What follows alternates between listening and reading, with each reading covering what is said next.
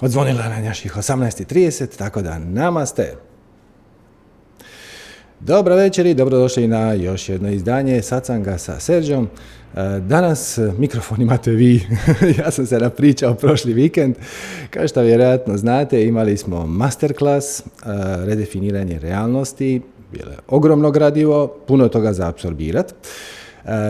Nadam se da ste ga vidjeli, da ste ga pogledali, a sad kad smo već kod toga, e, isprobao bih jednu novu opciju Zooma, odnosno nije toliko opcija nova koliko mi do sad nikad nismo isprobali koristili, a to je anketa. Ovo ćete moći samo vi koji ste na Zoomu, e, samo da vidim kako to radi. Evo, ja ću vam pustiti anketu, ja se nadam da je sad nekako kod vas na ekranu, koja to ne vidim. E, pa evo, ako vam je se nešto dogodilo, ako vam je izašla neka anketa, glasajte čisto da vidimo, oh, evo, događaju mi se neke brojke, super. Inače, anketa je anonimna, tako da ne, ne brojimo, ne gledamo ko je šta odgovorio. pitanje je bilo, jeste li već pogledali manifestacijski masterclass redefiniranje realnosti? E, ja mislim da bi ja to čak mogao nekako staviti na ekran, nisam siguran, dobro. I evo, 42% ljudi je pogledalo, 20% je pogledalo samo dio, 20% kaže da jesam, ali morat ću opet, svakako, to bih svakome preporučio, ono se ne može apsorbirati u jednom, u jednom zalogaju. I evo, 20% kaže ne još. E, vidimo kako to radi, ja bih sad možda čak mogao, e, evo, staviti rezultate valjda na ekran. Hm, nemam pojma, ja ne vidim, možda vi vidite, ne znam. Dobro, u svakom slučaju anketa je donekle uspjela, tako da e, ništa, nastavit ćemo dalje. E, to je to. Ako niste pogledali e, satsang, odnosno masterclass, redefiniranje realnosti, snimku naravno još uvijek imate. Na, na, na, na, na, ja sam to nigdje pripremio. Evo ga, na www.manifestiranje.com kroz rr, rr kao redefiniranje realnosti. To je obimno gradivo i izuzetno je korisno, ima izuzetno praktične e, aspekte, odnosno upotrebljivo je u svakodnevnom životu. Jer doista kada redefinirate šta je doista e, veza, čemu služi veza, šta je prava ljubav i tako dalje i tako dalje, promijeni vam se perspektiva. Ako vam se promijeni perspektiva, onda vam se promijeni vaša, vaše iskustvo te situacije. Ono su skoro sve definicije koje smo mi prikupili tijekom zadnjih par godina. Neke smo izostavili. Ili nam se nisu uklapale ili, ili su bile prespecifične. Recimo jedna od e, definicija koju smo preskočili, ono, ostala mi je nekako zapisano za kraj, ako bude mjesta, vremena, pa nije. E, to je definicija depresije. Dakle, često mi se ljudi javljaju da imaju problema sa depresijom. Prvi korak je da redefiniraš depresiju i kažeš da to nije depresija, nego da je to kompresija. I da to što ti se zapravo događa je prirodan proces uh, koji zapravo na neki način ispoljavanje izrazite velike inteligencije tijela. Tijelo kada prestane pronalaziti uh, prave odgovore vani u svijetu, u vanskom svijetu, onda se spontano povuče unutra. I ako tako redefinirate stvar, onda se prestanete opirati toj senzaciji. Sad, ovdje moram biti oprezan, znači ovo se ne odnosi na kliničke depresije. Ovo se dogodi kad, inače, što je ok, i onda vam se desi faza od 2, 3, 4 dana kad ste nekako depresivni i bezvoljni.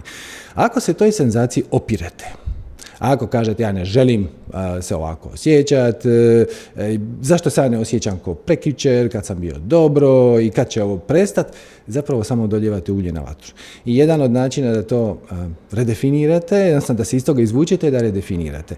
I kažete, ok, ovo što mi se događa je kompresija, nije depresija. I e, jednostavno ću dopustiti procesu koji je već započeo da se odvije do kraja. I malo ću se povući u sebe, malo ću malo više meditirati, malo ću više biti kod kuće, malo ću manje komunicirati s ljudima, e, malo ću više slijediti svoje strasti, male i velike. Ako imate neku knjigu koja vam je na lageru već dugo vremena, ako imate neko predavanje koje odgađate, posvetite mu se. Ako imate neko predavanje koje vam je bilo izvrsno, vratite mu se. Svaćate, e, šta god vas duša povuče, kojem god vas duša smjeru povuče, vi to poslušate i onda će taj proces više biti nalik e, pretvorbi e, iz gusjenice u leptira. Znači, gusjenica se začahuri, mm, ubaci se u depresiju, možete to tako nazvat, uh, učahuri se i onda proživi nevjerojatnu metamorfozu iz koje izađe kao prekrasan leptir. Znači, za ove svakodnevne male sitne depresije ovo je izvrstan lijek. Redefinirajte. Kažite, ovo što se događa nije depresija, ovo što mi se događa je kompresija. Iz nekog razloga moje tijelo, moja duša, moj šta god, spirit je odlučio se povući unutra i potražiti odgovore tamo gdje oni doista jesu. Svi su odgovori u vama i iz tog ćete procesa izvući, izaći puno pametniji. Tako da, evo, znači www.manifestiranje.com kroz rr, ako slučajno niste vidjeli masterclass, vrijedi. I po komentarima vidim da je ljudima bio dobar, da je nje pomogao, to je najvažnije od svega. Tako da danas ćemo se više manje baviti samo ovaj, da provjerimo koliko ste vi to integrirali, kako ste vi to shvatili i šta vam još stoji na putu do osobne sreće, uspjeha, odnosno do eh, toga da uspješno slijedite svoju strast. Jer ovo sa definicijama je uvijek bilo nekako poglavlje koje je nedostajalo. Nekako e, žuljalo me da smo obradili cijelo manifestiranje kroz predavanja, kroz satsange, a taj nekako dio je ostao nedorečen, odnosno nije bio na jednom mjestu. Mi smo, ove definicije, ako pažljivo pratite ove satsange, više manje svako od ovih definicija koju smo imali na masterklasu ste možda čuli u nekom razgovoru, samo gle, dok ti to pronađeš i skopaš, neka je sve to na jednom mjestu sa radnom bilježnicom koja je također korisna na svoj način i koja će vam među ostalog i pomoć da ako se jedan dan poželite vratiti na neku konkretnu definiciju da vidite otprilike gdje se nalazi i tako dalje. Ok, pa ne znam, evo, idemo mi na vaša pitanja. Znači, pravila su uvijek ista. Sve se snima, sve se objavljuje postavljanjem pitanja vi zapravo pristajete da budete snimljeni i objavljeni. Ako ikako možete, ako zovete sa mobilnih uređaja, rađe ih držite horizontalno, a ne vertikalno, kako ste inače navikli dok scrollate po Facebooku i to. Ako imate slušalice, to je bilo jako dobro, to pomaže i iz više razloga, da sad ne ulazim u detalje i to je to. Morate dignuti ruku ako se želite javiti. Na kompjuteru to vam je Alt Y, a na mobilnim uređajima imate dole tri točkice i onda imate opciju Raise Hand. Čini mi se i onda se tu meni pojavi vaša ruka i e, morate imati upaljenu kameru za, za uključiti se u program jer taj vizualni dio je meni dosta bitan, pomaže mi. Pa evo, počnimo mi sa Selenom. Zdravo Selena. Halo, halo. Ćao. Bog, bog, kako si? Hvala, dobro, kako ste vi? Odlično, odlično. Možemo mi na ti ako hoćeš, ako ti to ne smeta. Kako mogu pomoći? Ja gledala jednom, pa drugi put, pa treći put, pa kao izgubljeni slučaj, pa sve se živo pobrkalo, uh pa odakle da počnemo, da se resetujemo komplet pa onda sve ispočetka. Pa, da, na neki način. Evo, kad završimo ovaj razgovor, ja ću ispričati jednu simpatičnu pričicu iz vedske tradicije, e, koja zapravo baš adresira to, to pitanje. Ok, sad sam se resetirala i šta sad? Ali gle, počni, počni od onog što te žulja. Znači, e, ako nisi sigurno dakle krenut, ako nemaš neko pitanje koje ti je najvažnije, onda je moje prvo pitanje uvijek da li slijediš svoju strast i zašto ne? trenutno sledim pola-pola. Moje crtanje o kome smo pričali na prethodnom preprošlom sacangu mhm. i ovo sada sa Šnejderajem gdje radim ovaj namještaj. Ali tamo je krenula neka zbrka zato što su vidjeli da ja mnogo više znam nego što njima treba. uh Među vremenu smo upali ovdje sa vama, sa definicijama, i to je sada takav kaos sve odslušano, sve zapisano, okay, dosta promjena. Koja definicija ti je napravila kaos? Šta te, šta te izbacilo? U, u suštini sve. Jer sve smo nešto učili, ali ne uh, naučeno u ovim godinama. Mm-hmm. Gdje mi je rođendan u, u nedjelju mm-hmm. i okružila sam onu petu krećem u šestu i sada je neki osjećaj kao neki ponovne mladosti, kao mm nešto sam sve završila, deca porasla i ja sam krenula u neku svoju strast, ali uh, na poslu je zbrka, a ovo vrijeme sada uh, nikako da odpočnem ono što sam ja htjela da radim. Dobro, a šta te spriječava u tome da ti počneš da radiš ono što si ti htjela da radiš? Mm, uglavnom financije. Uglavnom financije. Da li imaš dovoljno financija za napraviti prvi korak? Nemam. Dobro, koji bi to bio prvi korak? A, u, pošto se ne može raditi bez otvaranja firme, to bi bilo to. Otvaranje firme i kupovina repromaterijala za, za taj deo. Dobro, ali to nije prvi korak. Ovo drugo sve imam. Ima Dobro, ali... ima mašine, sve, da. Kužim, kužim, ali hoćete napraviti prvi korak. Znači, ja svačam da u nekoj perspektivi će trebati imati firmu i sve ostalo što već treba, ali za taj prvi korak ne treba. Znaš, ono, prvi, uvijek ti se sve svede zapravo u poslu na marketing. na to da te ljudi za tebe znaju, da si ti prisutna, e, da im se sviđa to što ti radiš. I možeš napraviti nekoliko demo primjeraka, promo, svačaš. Znači, nemoj gledat 17. korak. Da, 17. korak jest otvoriti firmu ili šta već. Ali ovaj prvi je da te ljudi prepoznaju, da te vide, da ti istestiraš da li je to njima simpatično, da li je to njima zabavno, da li se to njima sviđa. To je, to je prvi korak, ali to ti je sve ili jako, jako jeftino ili u principu potpuno besplatno.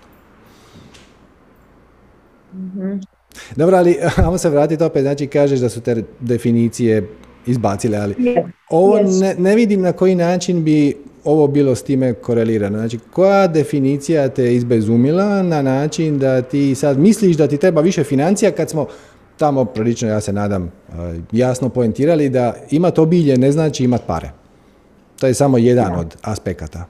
Prema tome, tim više. Znači, ti ne koristiš sve obilje koje ti je dano na raspolaganju. E, ti ne koristiš maštu, ti ne koristiš trenutno kreativnost, e, nisi se pokušala još povezati sa drugim ljudima koji bi ti mogli doprinijeti svojim znanjem, iskustvom, resursima. Znači, znači svačam da je proces integracije krenuo, ali sve se na kraju svede da napraviš prvi korak.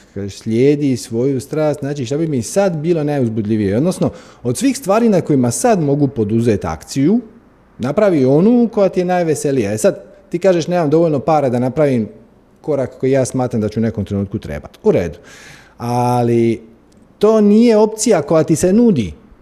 Znači, ti, ta opcija koju, koju bi ti htjela, to nije ona koja ti treba, to je ona koju bi ti htjela, ako ti misliš da ti treba, za nju ti treba u pare. Ok, a pare trenutno nemaš, znači to nije opcija koja se nudi. A šta je od svih opcija koje se nudi? Najuzbudljivije, najzanimljivije? Poduzmi akciju na time. Marketing preko Fejsa, Instagrama, da, preko da, youtube Da, da, da, na koji god način, znači ponekad ako radiš neke specijalizirane stvari, ne, nemam pojma, jastuke za meditaciju, e, onda imaš e, puno direktnije načine, ono, gdje se okupljaju ljudi kojima treba takva stvar. A ako e, šivaš e, haljine za ples, na primjer, gdje se okupljaju ljudi, odnosno gdje se nalaze ljudi koji plešu. to, to, to, je marketing, nije marketing ništa, uh, kako bih rekao, sad, to, to je onaj proces da ću puno para i onda će doći milijuni ljudi meni. Mislim, ok, može to ići tako, ali u principu puno je efikasnije da jednostavno adresiraš ljude koji bi mogli biti zainteresirani za taj proizvod. Napraviš im uslugu time da im nešto što oni nisu imali, ti njima ponudiš. To je to. Je to. Ne, nema oko toga raditi veliku nauku. I posle ovog reseta, odatle da se krene? A šta se, šta se sa resetom promijenilo? Ajmo, ajmo mi ovako. Jel ti znaš formulu za manifestiranje? Kreni od onog što te najviše veseli, raduje. Dobro, to je prvi korak. Drugi? Bez očekivanja. Dobro, to je treći. Drugi? Radi to najbolje što možeš dokle god možeš. Onda treći korak je bez očekivanja. Ok, da li u tvom pristupu a, poslu ti ideš bez očekivanja. Da, bez očekivanja idem. Pa ne ideš bez očekivanja. Mislim, rekla, si, rekla si treba mi firma, treba mi pare, treba mi... To, to, to su očekivanja. Mi sad na ovaj posao što radim. Da, da, Baš bukvalno idem bez očekivanja. To, ja ne bih rekao da je to bez očekivanja, ja bih rekao da je to bez strasti. Ti ideš tamo to odraditi, ono, ne, ne da mi se, rađe ne bi, jel tako? A nije to bez očekivanja. Bez očekivanja bi bilo ići tamo s veseljem. Sve... Bilo je u početku, sada više nema. Ok, hoćete reći, bez očekivanja, znači idem tamo s veseljem i otvoren sam za sve zanimljive stvari koje će mi se po putu dogoditi. I onda postoji četvrti korak formule koji kaže kako.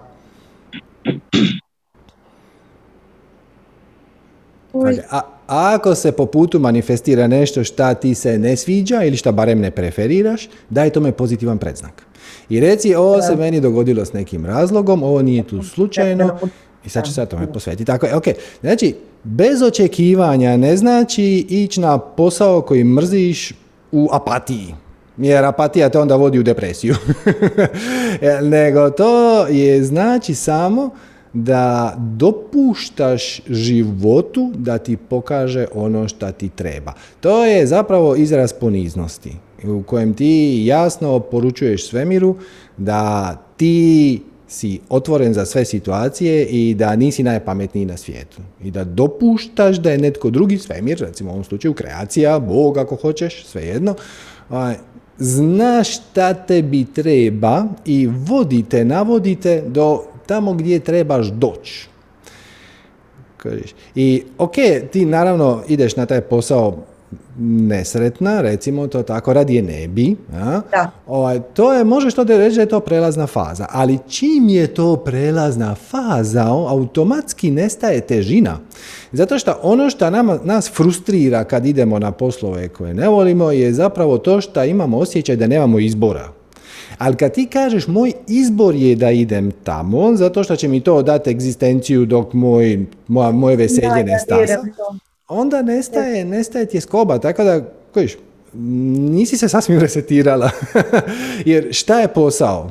Koja je definicija posla? Ok, definicija posla je možeš izabrati kogu god hoćeš, ima ih nekoliko, ali recimo radim ono, kad me plaćaju da radim ono što volim. Volim, da. ok, ali ovo što ti radiš na poslu ne voliš. Prema tome to nije posao. Više ne volim. Imam osjećaj da sam tu prevazišla i sada mi više tu nije ništa zanimljivo. Ok. Uh, svačam, svačam. I sad je sve na tebi. Dakle, ja ne znam kako ti je više mogu pomoći. Znači, redefiniraš posao na koji ideš i kažeš ono više nije posao, jer definicija posla je kada plaćaju da radim nešto što volim. Ja ono tamo ne volim. Samim time to više nije posao. To je nešto drugo, to je neka druga definicija. To može biti e, privremeni poslić, to može biti e, nešto što mi daje egzistenciju, ali to nije više posao. I mm. samim time prebacuješ svoj fokus na ovo što ti je posao, zato što znaš da će ako te već svemir podržavao i donosio ti resurse da radiš ono što ne voliš, zašto zapravo nisi došla tu, što nije tvoj spiritualni put, onda će te naravno podržavati u ovome drugome šta jest. E, i onda skineš tu težinu, skineš tu težinu, zato što kažeš ono, gle, ok, ja biram, ja biram, svako jutro ja biram ići na taj posao i to će trajati neko vrijeme bez očekivanja. Možda će trajati dva dana, možda će trajati još dvije godine, možda će trajati više. Možda na kraju ćeš shvatiti da taj posao i nije toliko loš, jer jednom kad ga redefiniraš, više neće stvarati takvu težinu. I ako više ne stvara težinu, onda ćeš reći, ono, pa znaš šta, pa mogu tamo ostati pola radnog vremena, to mi je malo, hrani moj ego zato što mi daje osjećaj sigurnosti koji mi je bitan da bih bila dovoljno opuštena, da bih bila dovoljno kreativna, da mogu pokrenuti ovo, ovo novo. Ovo novo. Pa da. Da. Da. Može. Ok. Može. Važe. Ja hoćem da pitam na još nešto. Uh-huh. Postoji neka mogućnost da se radi sa vama konkretno jedan na jedan ili gdje da se obratimo ne, ne, na ne, mail ili... Ne, ne, ne, ne, ne, ja da, ne radim individualno. Tako da ne. Ali hvala na pitanju. Samo Hvala. Ok, hvala vama, dženja. Mm-hmm. A, obećao sam vam ispričati priču iz vedske tradicije. Kako je gospođa rekla da je ovo sad resetiralo i da sad mora početi živi život od početka, vratilo je na tvorničke postavke. A, ok, ako... Ja ću prvo ukratko ispričat, a onda ćemo je proći još jednom jer priča je metaforična i jako ne izgleda na prvi pogled i ima jako puno detalja na koje se vrijedi vratiti. Pa evo kako to ide, pa prvo ćemo ispričati priču onako suho, a onda ćemo se vratiti korak po korak. Dakle, bijaše neki mali tigrić koji je to spletom nesretnih okolnosti, e, kad ga je majka tigrica kotila, rodila, ona je umrla pri porodu i bili su odvojeni od čopora. U svakom slučaju tigrić se te, rodio i zatekao se sam, bez ikakvih drugova tigrova oko sebe. I e, taman tu je prolazilo nekakvo stado ovaca i on je vidio te ovce i ovce su ga nekako bi prihvatile i onda je on krenuo za njima i naučio je biti ovca. I naučio je fino meketat, pasao je travu skupa s njima mm, svaki dan. Ja? Iako ta trava nikako mu nije pasala na, na, njegov probavni sustav, te previše celuloze, mislim, nije tigar napravljen da bude, da, da jede travu. I zapravo dok je došao do nekakvih tineđerskih dana, nekakvih adolescentskih, on je bio jedan jako, jako nesretan tigar koji je, a ništa, išao sa drugim ovcama na pašu i eto, životario. I jedan dan e, iz šume izađe veliki tigar i priđe krdu i krda napravi svi se razbježe ovce, vide tigra, magla. E, međutim, kako je naš tigrić, ipak tigar, ne? nema taj instinkt da treba od velikog tigra pobjeći, tako da je on ostao na, na livadi i dođe mu veliki tigar. E, šta ti radiš? On kaže, ono, pa pasim travu. Ako malo ga i, i srama i pasete. Zašto pasiš travu? Pa ja sam ti vegetarijanac. Kaže, da, ajde, dođi sa mnom, dođi sa mnom. I odvede ga do nekakvog uh, jezera, mirno jezero, savršeno. I kaže, ok, pogledaj u jezero. I sad on pogleda u jezero i vidi svoj odraz tigra. Kaže, jel tebi to izgleda kao one životinje s kojima ti tamo boraviš? Pa ne baš. I sad se veliki tigar nagne onako preko i sad u odrazu dole su njihove dvije glave i kaže veliki tigar, jel ti se čini da ti ja malo sličimo? Kaže, pa da. Mhm, dobro, dobro, ok, ajde dođi još sa mnom malo i sad odvede ga u neku svoju pećinu gdje je recimo taj tigar živio i tamo je nekakva strvina od nekakve antilope koju je tigar ubio možda pred dva, tri sata. I, i kaže mu tigar veliki, zagrizi. Ajme, ne mogu ja to jest, to je meso, ja, ja, sam vegetarijanac. zagrizi. Ma, znaš, nije to i sad tigar mu uzme glavu i zabije mu je u tu strvinu i ovaj zagrize nekako i prvi tren se skoro uguši od nova senzacija. Međutim, mm, kako je on tigar, jel te, to je njemu prirodna hrana, on, oh, kako je ovo dobro, i sad navali, on navali, jede, jede, jede. I tako kad se naje, odmah lagano se podrigne i pobjegne mu jedan tigrovski. I kaže tigar, e, sad smo tu negdje. I ode tigar u šumu. I ostavi malog tigrića. I to je kraj priče. Sad ajmo se vratiti do početak da vidimo koje sve zamke i metafore ova, ova priča nosi sa sobom.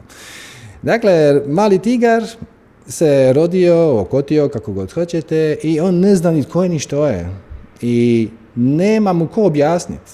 I tu se stvore neke ovce i sad ovdje ovce nisu u nikakvom negativnom kontekstu. Ne, ne pričamo sad o glupoj životinji ili koju god već da ćete karakteristiku pridjeti ovcama. Dakle, ovce su društvene životinje koje žive u čoporu, ima ih puno i one su prihvatile sa puno ljubavi tog tigrića. Mislim, napravili su mu ogromnu uslugu, on bi vjerojatno ne bi preživio sam. I on je gledajući njih radio isto što i one. Ne? ne znajući za svoju pravu prirodu. I onda se pojavio veliki tigar i da još jedan detalj. E, znači on je cijelo vrijeme pasao tu travu skupa sa ovcama, međutim nije ju mogao probaviti. Znači, to, e, taj način života od ovce njemu nikad nije pasao. To je zapravo metafora na negativne definicije i uvjerenja koje pokupite od društva. Kad vam društvo kaže šta bi ti trebao biti, ko si ti i što si ti, ti bi trebao manje slikati, a ti bi trebao više učiti matematiku. Ti bi trebao biti inženjer jer to se bolje plaća nego biti, ne znam, automehaničar ili tako. E, on je pokupio od, u, u najboljoj namjeri ovce su mu dale mislim, puno toga, jeli, zaštitu i stado i naučili su ga past i on je s njima meketao tamo po livadama, ali to nije njegova prava priroda. I onda je došao veliki tigar, možete reći da je to guru, koji je prepoznao njegovu pravu prirodu. Šta je, mislim, bilo očito svima osim malom tigru, naravno, nije znao bolje. I onda ga je odveo na Mirno jezero. E sad, u tradiciji istočnoj, Mirno jezero je često metafora za um bez misli.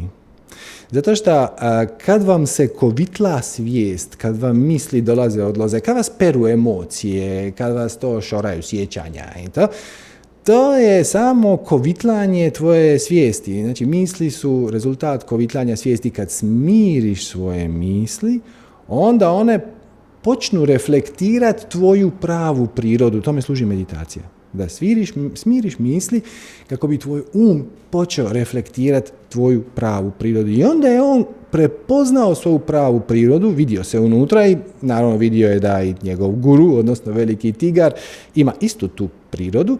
Ali gledajte, to, to nije nikakva uvreda onim ovcama s kojima je on do sada boravio. Samo on nije ovca. Mogu je biti Mogao se roditi kao ovca, ali to nije. I on je sad prepoznao svoju pravu prirodu. I onda ga je e, tigar veliki, guru, odveo na pravu hranu. Pravu hranu, ja znam sad će se odmah neki skočiti, aha, znači vegetarijanstvo, veganstvo nije dobro, treba meso, dakle nema veze s time. Ako ste tigar, onda morate jesti meso. Da. e, znači, on ga je odveo na pravu hranu i on je konačno došao u kontakt sa pravom hranom. Ovo je metafora za pravilno učenje za nešto što rezonira sa tvojom dušom. On je do tada jeo travu, ono što inače ovce jedu i možemo reći ostatak društva oko njega, ako ćete to preseliti u ovaj naš ljudsku domenu, znači to što svi okolo rade nešto ne znači da je to dobro za tebe.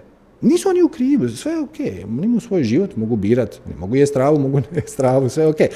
A ako to nije za tebe, on to nije mogao probaviti. Tu travu nije mogao probaviti. E, ali onda je došao do prave hrane, znači do nečeg šta hrani kompletno njegov tijelo, nutritivni mehanizam. To je zapravo metafora za ispravno učenje. Za nekoga je to budino učenje, za nekoga je to šta, šta god, nećemo sad ulaziti, nije uopće bitno. I prvi tren se zagrcnuo. I taj efekt imaju prava učenja. Znači prava učenja koja rezoniraju s tobom, koji te deprogramiraju, koji te resetiraju, koji ti pomažu da otkriješ svoju pravu prirodu. Prvi tren će na tebe djelovat e, kao šta je sad ovo? Ima nešto tu zanimljivo, kao dobro je, fino je, ali opirat ćeš se i nisam ja to tako zamislio. Ja bi da mi je život lakši, ja bi da imam manje, manje problema u životu. Ja gospodin napisao jutro sinhronicitetno u nekom mailu da ima prijatelja koji ima intoleranciju na probleme. E, takav predivan izraz. Mislim, ko od nas nema intoleranciju na probleme? Mislim, mi svi volimo probleme. Naravno da ne, ali možeš ih redefinirati i reći da su to izazovi koji su ti tu došli u život sa svrhom, smislom i razlogom da bi osvijestili nešto više od onoga šta ili trebaš napraviti ili, ili trebaš otpustiti. Sve u redu.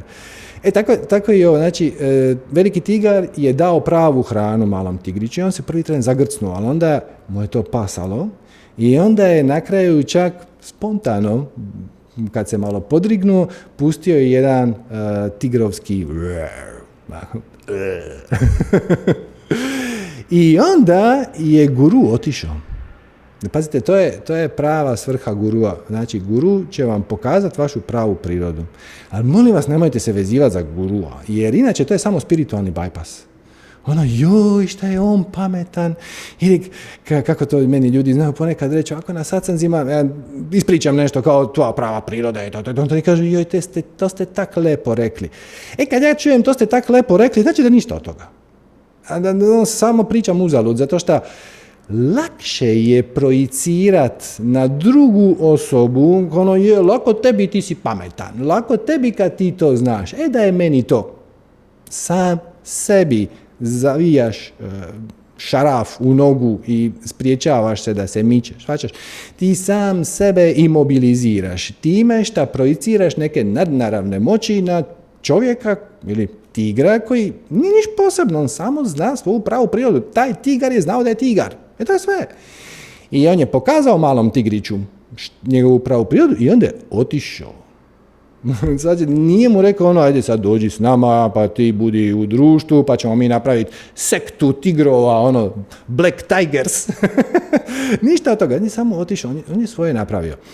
Ali sad u toj priči ima jedan neizgovoreni dio, odnosno priča djeluje nezavršeno. Jer ovaj je otišao, tigrić je ostao na šta ne znam, livadi možda mu je ovaj poklonio tu strvinu, šta god, ali šta sad? Sad se tigrić mora vratiti natrag, odnosno sad tigrić mora vidjeti šta će sam sa sobom. Može početi živjeti kao tigar, Zašto će mu trebati malo vremena? On nema ni vještine još za loviti. Može se pridružiti drugim tigrovima da ga nauče, a može se vratiti u svoje stado ovaca, gdje je doma, one su ga već prihvatile, i živjeti život na način da izvana izgleda kao ovca i ponaša se kao ovca na izgled, ali zapravo je svjestan svoje prave prirode. I to je ono što vam se desi kad je program. Često ode mi ljudi dođu i kažu ono, ja želim dosegnuti prosvjetljenje. Zašto? Zato što je to strašno ugodna senzacija. Aha, ok, znači ti se želiš drogirati prosvjetljenjem. Jel tako? Ti se želiš oknuti, ono, getting high on my own supply, kako kaže Wim Hof. Ali, ok, to je zanimljiva međufaza. Znači, to je jedan od načina, nije ni bliza jedini, ali to je jedan od načina da spoznaš svoju pravu prirodu da barem na trenutak ili jednom u životu doživiš to iskustvo jednote, spajanja sa svime i to je fajn. Ima i drugih načina da dođeš do svoje prave prirode bez toliko filozofiranja, ali moraš biti u stanju smiriti svoje misli da ti se od mirnog jezera reflektira tvoja slika i tvoja prava priroda, jer inače se identificiraš s valovima. I onda val dođe i ti kažeš ono, o Bože, evo ga dolazim. Onda val ode kaže, o Bože, evo ga, odlazim. I ti misliš da si taj val, identificiraš se sa svojim etiketama. Ja sam zaposlenik, ja sam roditelj, ja sam sin, ja sam ovo, ja sam ono. To su sve neke društvene uloge, ali to nije tvoja prava priroda. Tu pravu prirodu vidiš tek kad se pogledaš u posve mirno jezero. I onda možeš prvo vidjeti da si ti nešto više od onoga što si mislio, jer se reflektira natrag tvoja prava priroda. Jednako tako možeš prepoznat da si zapravo napravljen od istog materijala koji tvoj guru, ali onda vrlo uskoro shvatiš i svi ostali. I znači taj tigrić e, uputa zapravo e, iz te vedske tradicije, to nije baš iz Veda, ali dolazi iz te e, tradicije, je da jednom kad osvijestiš svoju pravu prirodu, onda i onda si prosvjetljen, šta god to bilo, ok. Sljedeći korak je da nastaviš živjet na način koji ti diktira tvoja prava priroda, ali ne na način da uznemiravaš druge u njihovim izborima. Znači, ako u tvom stadu ovaca ima još neka životinja koja je tu zalutala, još neki tigar ili nešto drugo, apsolutno ti je dopušteno i čak bi bilo izgodno da pomogneš i toj drugoj pomoć da ona osvijesti svoju pravu prirodu. Ali ako ona kaže ne, ne, ne, ne, ne, ja ovo sa travom je meni odlično i ja ću ostati tu, živjeti sa ovcama, meni je to dobro, ok, tvoje nije tu da se mijenja, da, da, da, da se upličeš u to. Ti ponudiš i ako uspije, super, nakloniš se i odeš. A ako ne uspije, zahvališ se i odeš.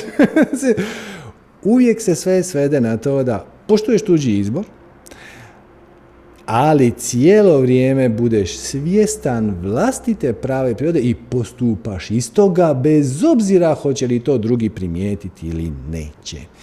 I to ja vidim ovdje stalno. Znači, ljudi se zapliču ono, ja želim slijediti svoju strast jer će mi to donijeti više para. Jer će me to učiniti sretnijim. To, to, to, to je bez veze. To je bez veze, to su simptomi.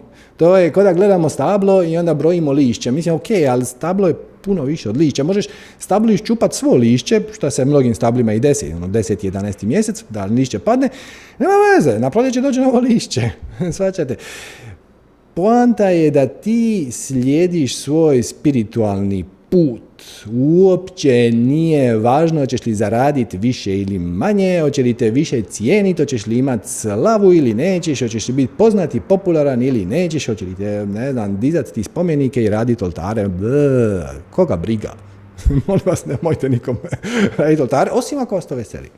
onda, onda je to, ako osjećate da je to dio vašeg puta, ali jednom kad ta e, simbol posluži svojoj svrsi, onda ga odbaci, nemoj na njega prijanjati. Živi iznutra život kakav si zapravo odabrao prije inkarnacije. A da bi to mogao, moraš otpustiti negativna uvjerenja koje ti je uvalilo stado u najboljoj namjeri, sa puno ljubavi.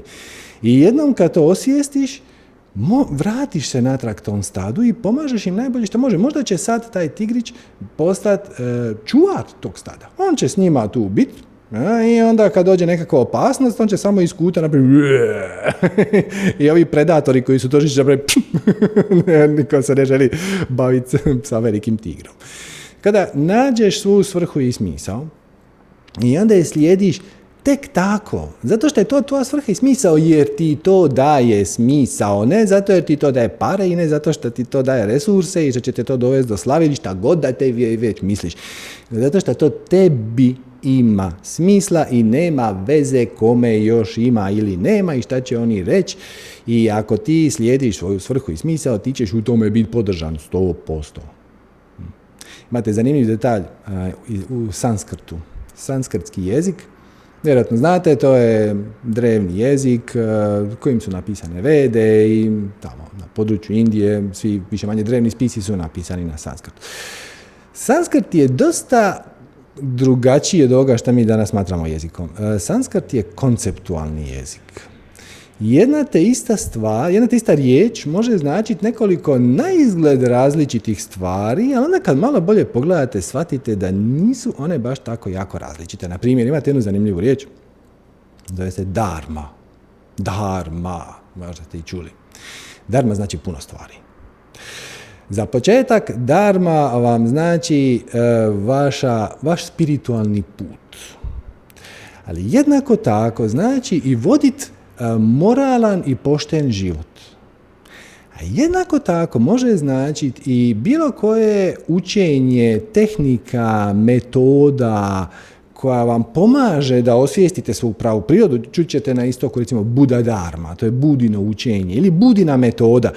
U tome vam spada i teorija, znači četiri plemenite istine ili tako nešto, tri kotača darme, nećemo sad detalje, i, ali jednako tako i tehnika, na primjer tehnika meditacije ili bilo koja druga tehnika koja ti pomaže da dođeš u kontakt sa svom pravom prirodom je darma. Buda darma je baš budina. Darma, ono što Buda nije zagovarao, to nije feda, se nazove bude darma. Ali, sad pazite, znači, ta riječ, znači, istovremeno voditi običan, moralan, pošten život, niš posebno. Slijediti svoj spiritualni put i svoj e, trag svoje duše, e, pratiti svoju, e, ispuniti temu koju si tu došao istražiti iz spiritualne perspektive, osvijestiti svoju pravu prirodu, E, također je bilo koja tehnika, bilo koja učenje, bilo koji učitelj, sve to je darma. To je sve jedna te ista stvar. Ti možeš osvijestiti svoju pravu prirodu sa puno meditacije. Možeš. A možeš i slijedeći svoju strast, zato što znaš da ono što te veseli je automatski dio tvog puta jer, jer taj sustav tako radi, to je tako dizajnirano. Znači, nije slučajno da vas nešto veseli. Veseli vas zato što to rezonira s vašom dušom. Ako to rezonira s vašom dušom, to automatski znači da je to dio vašeg spiritualnog puta, te samim time to vas vodi prema podizanju razine svijesti i vodi vas tamo gdje trebate doći i posve je svejedno. Hoćete li vi kao tigrić koji je spoznao svoju prirodu krenut istraživati život tigra ili se vratiti u svoj stari život znajući koja je tvoja prava priroda i izvana, kako vede sugeriraju osnovno, ta tradicijska sugerira da se vratiš natrag tamo odakle si krenuo, bivanjem ovcom, ali neće biti isto. Neće biti isto, zato što ti sad znaš tko si i što si i ti ćeš na posve drugačiji način komunicirati sa svom okolinom i bit ćeš puno više od koristi, jer budimo iskreni, u jednom stadu od sto ovaca puno je korisnije da postoji jedan tigar koji je s njima dobar, nego stoji sto prva ovca. Tako, mislim, sto ovaca već ima, sto prva ne doprinosi previše. E, ali ako je to neki tigar kojeg oni poznaju i koji je s njima dobar i oni su s njim dobri i oni žive zajedno, a on ima neke specifične vještine koje druge ovce nemaju, to je puno korisnije. Tako da molim vas, upotrijebite svoje specifične vještine. I to vas vodi u vašu darmu, u vaš spiritualni put. Možete slobodno reći da je slijedim svoju strast, vaša darma u smislu tehnike za samo otkrivanje onoga što već jeste, odnosno svoje istinske prirode. Sad ćete, nema nikakve razlike između života poštenog, znači sa puno poštenja, sa puno ljubavi, e, pri čemu koristiš sve što ti je kreacija dala, sve svoje talente, sve svoje znatiželje, e, sve resurse koji su ti na raspolaganju, da bi doprinio društvu. To je jedan put, a drugi put je otići na vrh planine i meditirati deset godina, šta god, možda manje, možda više. Ali šta onda? Recimo da dosegneš to mistično stanje i kažeš ono, o da, stvarno ja sam jedno sa svime, je dobro i šta, i šta ćemo sad? E, sad se ti moraš vratiti dole i praviti se da si ovca koja to nije shvatila, ovdje ovca nije u negativnom kontekstu, samo vratiti se u stado, koje i dalje nije osvijestilo, niko od njih nije osvijestio svoju pravu prirodu. I ponuditi im da im budeš vodič na isti način kao što je veliki tigar ponudio to znanje malom tigriću. On, on mu je pokazao njegovo pravo lice, njegovu pravu prirodu, pokazao mu je da su njih dva vrlo slični. Ja?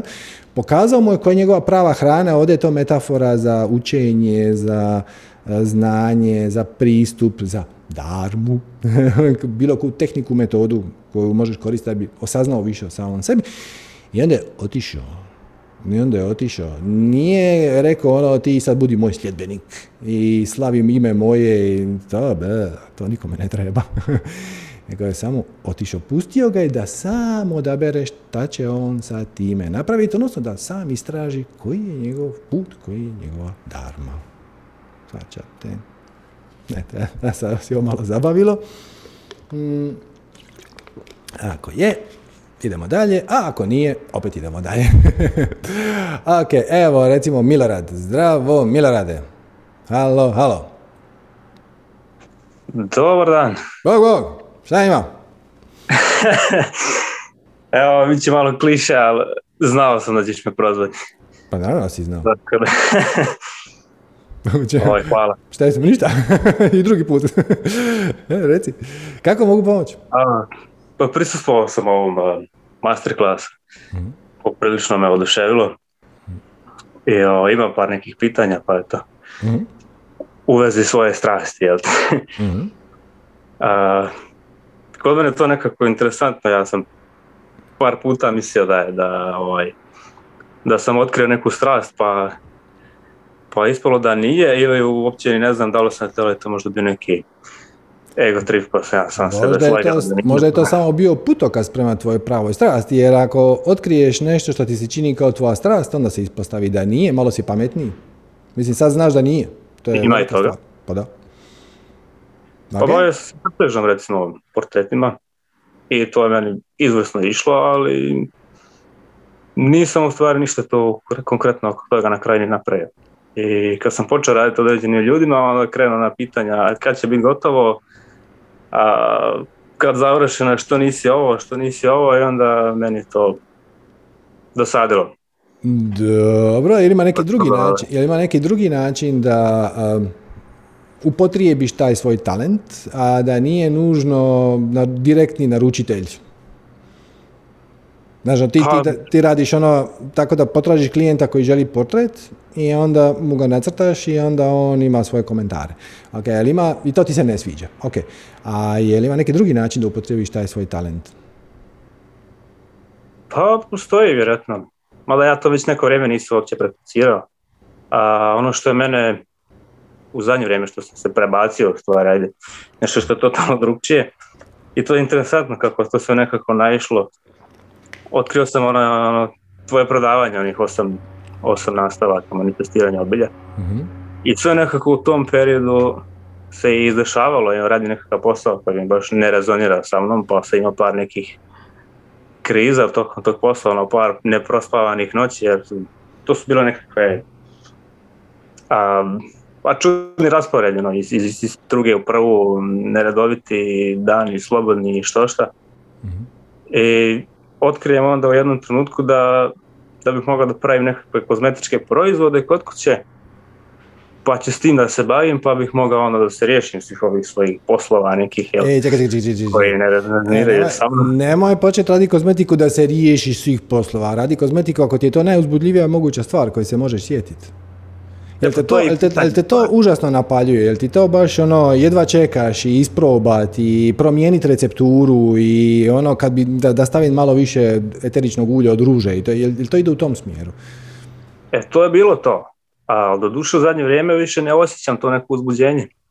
Znači I ti to me gubiš, sad, sad ti ne razumijem da li, da li ovaj, ti gubiš svoje strasti. Ti otkriješ neku strast i onda ona prestane biti strast vrlo, vrlo brzo. Po svemu sudeći. Zašto? E pa sad sam mislio da li je tu neki možda sram, krivnja, nešto, jel? Neki, Neka dakle, neki oblik očekivanja definitivno je, ali ajmo naći koji. Znači, onaj prvi ti se nije svidio zato što su ljudi imali svoje komentare. Tebi se to nije dalo s time baviti. Ok. Pa nije samo to, ali jedan od razloga, jel? Dobro, dobro, ali jednako si tako mogao redefinirati stvar i reći e, ja ću se sad lijepo otići na more, n- n- ne- more u širem smislu, znači neko, recimo turističko mjesto. Može biti blizu, može biti daleko. I sješću na rivu i uzet ću papir i olovku i stavit ću tablu, ono, portret 20 dolara. I onda ljudi sjednu i ja to nažvrljam u 10 minuta i karikaturu, portret, nešto i uberem 20 dolara i znaš šta, ako klijent nije zadovoljan, ja to isparam jer mene to nije koštalo ništa. Mislim, koštalo me 10 minuta vremena i komadić ugljena ili čime već crtaš. I onda se, mogo si izabrati taj način. Mogo si percipirati to kao jednu prednost, kao jedan zanimljiv e, koncept koji te ne košta ništa, koji te veseli i koji će nekog razveseliti. Ali ti si se fokusirao na ovaj drugi dio, a to je ja to nacrtam, a onda oni nisu zadovoljni. Ok? Znači, stvorio si neka očekivanja. Pa jeste, do duše, no, ja nisam uopće toliko brz da bi ja to nacrtao tek tako na, na, na plaži. I to se Ali- može izvježbati ako ti je to uzbudljivo. Svačeš, nije poanta da ti ja sad e, riješim poslovni model na način da ga ti možeš upotrijebiti. I poanta je da te potaknem da počneš koristiti maštu, svoju vlastitu, jer tvoje više ja zna kako će riješiti problem. Ja, ja ne znam, ja mogu pitati njega ponekad, ponekad mi kaže, ponekad ne. O, ali ideja je da te otkočim, da ti kažem da kad nai, naiđeš na nekakvu preprekicu tog organizacijskog tipa, hm, ako ti je to uzbudljivo, onda ta preprekica uopće nije prepreka, nego je pokazivač, odnosno strelica u neočekivanom smjeru, što je zapravo odlično. Mm, znači to ti daje safta životu, to ti to potiče ono malo sokova u organizmu, je uzbuđenje, veselje, radoznalost, istraživanje, sve su to zabavni koncepti, ali ti radije odabereš od toga odustat. E sad, tu očito s jedne strane postoji nekakva negativna definicija uvjerenje, s druge strane možda ona dolazi iz nekih očekivanja, ali ajmo, ajmo se poigrat i ajde ti upotrijebi svoju maštu da razriješiš bilo koji od blokada koje si imao. Jedna je bila, nije mi se svidjelo kako su ljudi reagirali na moje portrete. Ok. Druga je ja sad radim kozmetiku i to mi se ne sviđa jer? Sviđa se to meni, ali sad sam u procesu tog legaliziranja tog svega, tako da to je, ima dosta izazova, ne problema. I, Dobro. I tako da ovaj, u međuvremenu to se malo oduljilo već 7-8 mjeseci sam u tom nekom procesu, tako da sam malo izgubio volju za, za, sa svim tim borbom sa svim tim. Dobro, za, zašto ne možeš početi bez da to legaliziraš? Dakle, ja ne kažem, ne kažem prekrši zakon, ne plaćaj porez, radi na crno, ništa od toga. Je li možeš pronaći neki način da tu svoju strast uh, realiziraš na neki način, a da ne uključuje legalizaciju, osnivanje, otvaranje, ne znam, sanitarne inspekcije i sve ostalo. Jel možeš napraviti tečaj prirodne kozmetike? Pa, Jel može... U Londonu sam, tako da pa, taj, taj dio bez, bez ove legalne strane nije baš jednostavan.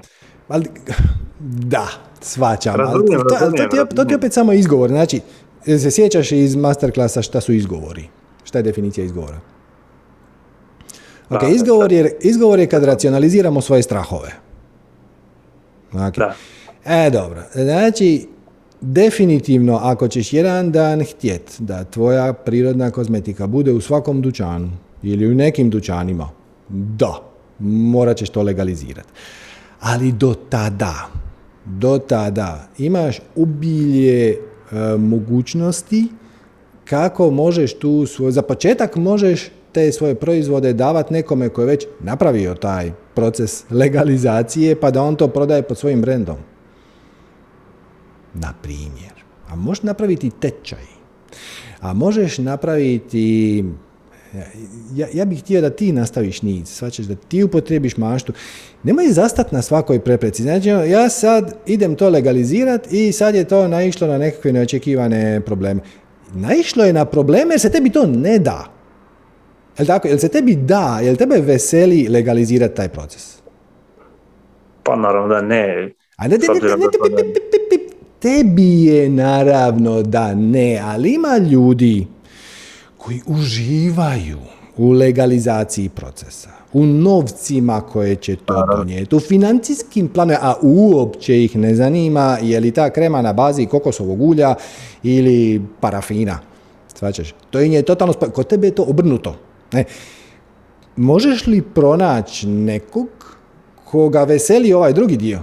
I prilagoditi se njegovom sustavu razmišljanja. Znači, ako njega zanimaju pare, ti mu pristupiš na taj način. Kažeš, vidi ovo, ova kozmetika, ova moja kremica je zapravo vrlo, vrlo slična ko ona tamo u drugom dućanu koja se prodaje za 100 funti.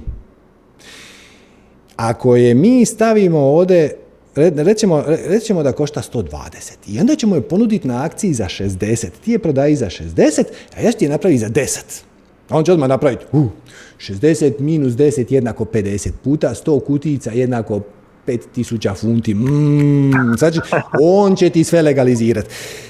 Hoću ti reći, ima puno načina da se s nekim povežeš, da ti to netko napravi iz usluge neke pa ćeš ti se odužiti na neki drugi način. Ja? E, da se taj poslovni model za kotura na drugi način, ne moraš ti sve sam raditi. Ja svačam, ti si stranac u Londonu, pretpostavljam da nemaš englesko državljanstvo i mogu samo zamisliti, pogotovo u ovo doba lockdowna, jel te, London je trenutno zaključan totalno, ako se ne varam. Mogu samo zamisliti koji su to izazovi, ono, ovaj papir bi trebao odnijeti tamo, ali ne, ne smiješ izaći iz kuće, a ovo bi trebalo potpisati, a javni bilježnik ne radi, a tvoja putovnica nije dovoljno dobra, bla, bla, bla, bla, bla. E, ali zaobiđi to. Znači, I fokusiraj se na ono što tebi veselje. Tebi je veselje raditi kozmetiku. Ok, nije ti veselje prodavati, nije ti veselje legalizirati, nije ti veselje... Ok, jel možeš naći partnera koji će raditi taj dio koji se tebi ne da? Pa, kao poslovno nekog partnera imam, ali nije u Londonu, pa onda... Dobro, dobro, ali tebi treba neko koji je tu, ono, ono što ti zapravo želiš, ispravi me ako griješim, je da napraviš 30 bočica dnevno, koje tebe koštaju 5 funti komad. i ti bi ih onda prodao po 20 funti komad. I nemaš ništa protiv toga da neko drugi koji će odraditi svu logistiku to stavi na svoju policu i prodaje za 50 funti komad. Neko on zaradi svojih 30. Ima on tu posla, ima on mora on platiti i engleske poreze i sve i održavanje dućana i djelatnicu i čistačicu ima tu posla.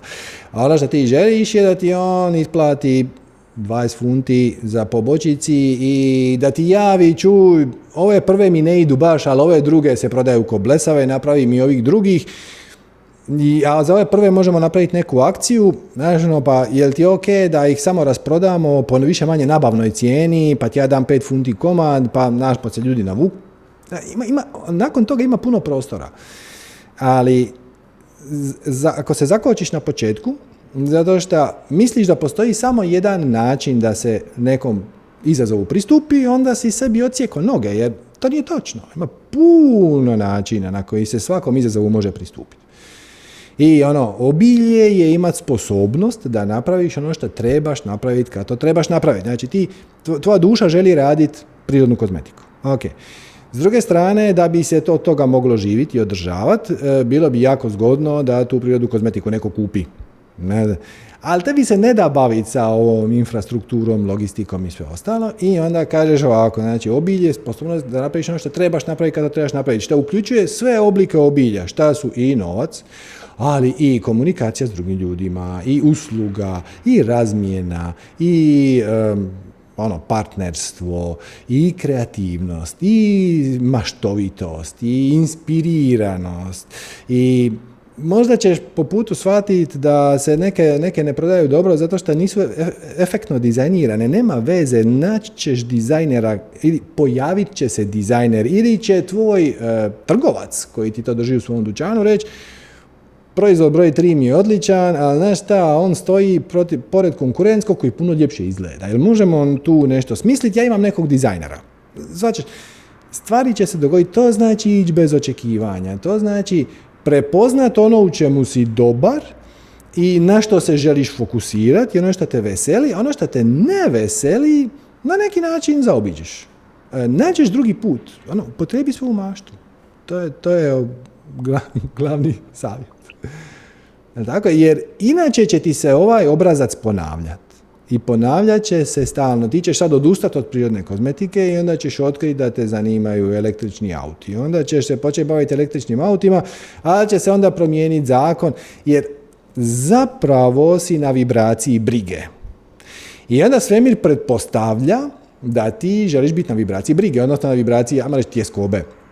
I tjeskoba je energija uzbuđenja filtrirana kroz negativna uvjerenja. Ako ne otkriješ koja su ti to negativna uvjerenja, a u tvom slučaju to bi moglo biti, ne kažem da je, ali moglo bi biti, ja sve moram sam, niko mi neće pomoć, e, možda nikome ne, ne mogu vjerovat.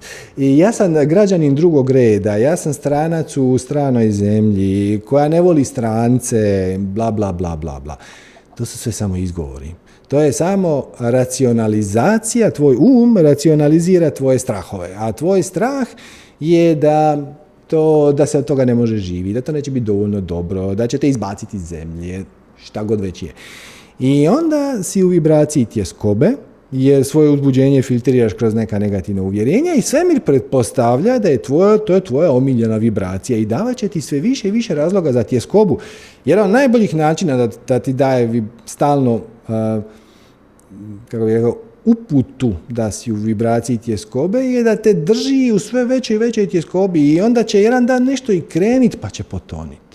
Pa onda će e, se otvoriti neka vrata pa će ih neko drugi kroz njih proći, a ne ti. Svemir to radi iz najbolje namjere. On misli da ti, svemir pretpostavlja da si ti odabrao tu vibraciju i posljedično ideš u onu paralelnu verziju svijeta koja već odražava sve moguće okolnosti koje ti trebaju da te podrže u toj vibraciji. Uvijek kad si u vibraciji tjeskobe, manifestiraš okolnosti koje te drže u tjeskobi.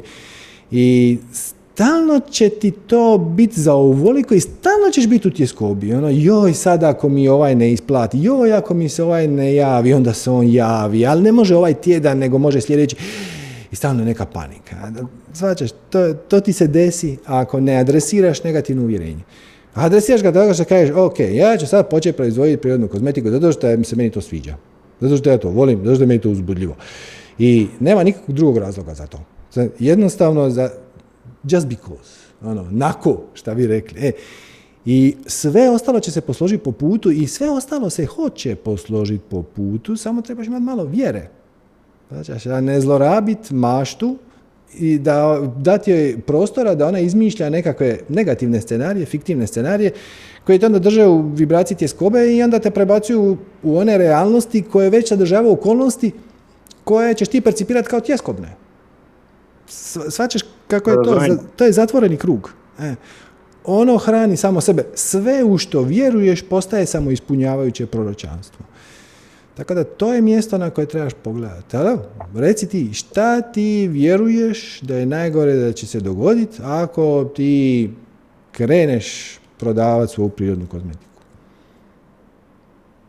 Pa ja nemam nekakve nekakve crne scenarije što se toga tiče. Se možda da to, možda, je tvoj, možda je tvoj crni scenarij da, da se to neće dogoditi. Da ti to, to sam prepoznao i to, to polako osvještavam. Uh, I to me pratilo kroz sve ove prijašnje pokušaje, jel? Mm-hmm. ovim prvim stvarima što sam radio. A sad i nema toliko nekih problema što se toga tiče. Jedino što je to, uh, ono što sam htio konkretno da pitam, je ti je taj manjak uzbuđenja kojeg sam ja imao. Što sad počelo me opet, da li rekao da Nema, ovo, nije dakle, za mene ako, ako jel... Ti stvaraš manjak uzbuđenja, e, zato što e, namještaš e, svoj filter definicija i uvjerenja na način da to uzbuđenje koje dolazi više ne izgleda tako uzbudljivo. Znači, dolazi uzbuđenje u obliku blještavo bijele svjetlosti, onda ti staviš crne naočale ili crni filter da to ispod ispadne neka siva kaki boja koja nije baš uzbudljiva. E, dakle, zašto, odnosno koja su to definicije uvjerenja kojih se držiš, koji čine da to uzbuđenje postane d... E, pa to. Jer to je bilo u početku baš onako, nisam mogao spavati od uzbuđenja koliko to mene, da, sam čekao da ponovo da A možda, gledaj, možda, možda je to, jel ti se sviđalo ne spavati od uzbuđenja? Ne mogu reći da se mi se sviđalo, ali... E, pazi, pazi, pazi, pazi, pazi, joj, ovo je dobra zamka. E, većina ljudi smatra da e, oni se žele osjećati ono, puni uzbuđenja, međutim kad dođeš na trenutak koji je vrlo uzbudljiv, ljudi to ne mogu podnijeti. Pazi, naš živčani sustav to ne može podnijeti. Zato formula kaže u svakom trenutku od svih stvari koje ti se nude, poduzmi akciju nad onim koje ti izgleda najuzbudljivije. Formula kaže korak po korak. Kad bi netko, kad bi ti sad dobio sve o čemu maštaš, onako na srebrnom pladnju, to ne bi mogao podnijeti. Svačeš, ljudi kažu ja želim biti poznati, evo spiritualni učitelj sam mi to prvo pada. I onda ja želim držati predavanje za ljude. Za koliko ljudi? Šta više? A nije istina. Samo nije istina. Ako te neko prvi dan stavi pred troje ljudi, ti ćeš se tu osjećati vrlo ugodno. A onda te sutra stavi pred osam tisuća ljudi, ti se smrzneš. Noge ti se ocijeku. I ako ti neko kaže, bili ti sutra nastupio pred 12 tisuća ljudi, dogodi se panika. Pazi, jer taj e, senzacija koju mi provučemo kroz tijelo, koja se dogodi nakon šta bla bla, naše uzbuđenje prođe kroz filtar definicije uvjerenje, tako da, Znači, ta senzacija, ako je ona preintenzivna, nije važno je li preintenzivna na ugodan način ili na neugodan način. To je high sensation. High sensation ti proizvodi isti efekt na tvoj živčani sustav kao, nije važno li pozitivan ili negativan, to ti hoću reći. Znači, mhm. jednako možeš, jednako reagira živčani sustav kad je u panici zato što će poginit, jer sad ulaziš u neku opasnu situaciju, ne znam, skačeš bungee jumping. I ta je senzacija onako intenzivna. Ili kad, si kad razmišljaš o nečem što načelno jako, jako, jako želiš, to isto jaka senzacija, svačeš? I reakcija organizma kad zamišljaš gladnog tigra kako te napada Ili kad zamišljaš kako stojiš ispred 15.000 ljudi, jer si ti rok zvijezda u svojim mislima, na primjer, i izaziva u živčanom sustavu jednaku reakciju, a taj fight or flight, ono, borba ili bijeg, ili kolaps, ono, noge mi se ocijeku i onda pravim se kao da sam mrtav. Dakle da, polako, treba priviknut tijelo, treba priviknut naš CNS, središnji živčani sustav, na te senzacije. Ono, to što si ti u stanju, ne znam, napraviti deset bočica, ne znači da ako ti sutra L'Oreal pokuca na vrata i kaže, gle, nama treba 150 tisuća komada do prek sutra, do ok, da, Mislim, noge ti se ocijeku. To nije ugodna senzacija, premda je ona usklađena sa tvojim putem i sa tvojim željama i ti bi to načelno htio i sve je to u redu. A polako, polako. I zato je taj, kaže, korak po korak, korak po korak. I samo dopusti da te put navede sam, jer ako ti kreneš postavljati ciljeve, to se sve raspadne. Kad kreneš imati očekivanja, ili si nezadovoljan, ili si tjeskoban, ili si preuzbuđen, ili si u panici, ili si u tjeskobi. Ti ne znaš šta je za tebe dobro. Ti možda se maštaš ili nadaš se da će stvari ispast na određeni način. Ali zapravo ne znaš. I lijek za sve te probleme, očekivanja i neočekivanja je dobra stara poniznost. Šta nije poniženje i nije predaja poniznost je samo kad ako lijepo sam sebi priznaš naglas, ja ne znam. Ja ne znam ni što je dobro za mene. Ja ne znam ni kako bi stvari trebali izgledati. Ja ne znam ni koja je svrha, ni koji je moj put, ni tko sam ja, ni što sam. Ja nemam pojma. I nije li to uzbudljivo? Jer, jer ako znaš sve to, onda, onda nema izazova. Onda se mogu ostati u spiritualnom svijetu. Zašto si došao tu i odlučio, odlučio sebi staviti tolika ograničenja da dođeš tu u potpunoj amneziji, nemaš pojma ni kosi, ni stosi, ni koja ti je svrha, ni šta ti je raditi, ni šta ti je ne raditi, da li da imam djecu, da li da nemam djecu, obitelj, ne, posao, ne, pare, ne, slava, ne. Zato jer je to uzbudljivo istraživati. I trik je samo u tome da kad primijetiš da odugovlačiš, kad primijetiš da ti se to malo ne da, onda pažljivo odvažeš šta se tu događa i ponekad napraviš korak natrag. I kažeš, ok, ja sam zaplanirao završiti taj projekt za tri mjeseca, ali to se neće dogoditi. Mislim, moglo bi se da se ja sad maksimalno tu uključim, ali znaš šta, malo mi je to too much.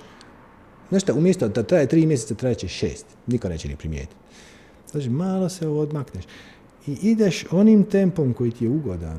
I kad naiđeš na prepreku, odnosno kad uočiš kad uočiš da ti uh, ne, tu si malo nevoljko ulazi, da, da, da, se tu stvari kompliciraju, da si počeo sam stavljati neka ograničenja, pa malo zastaneš i onda procijeniš, hoćeš li malo usporiti, hoćeš li potrebiti maštu i naći drugi način da se napravi ista stvar.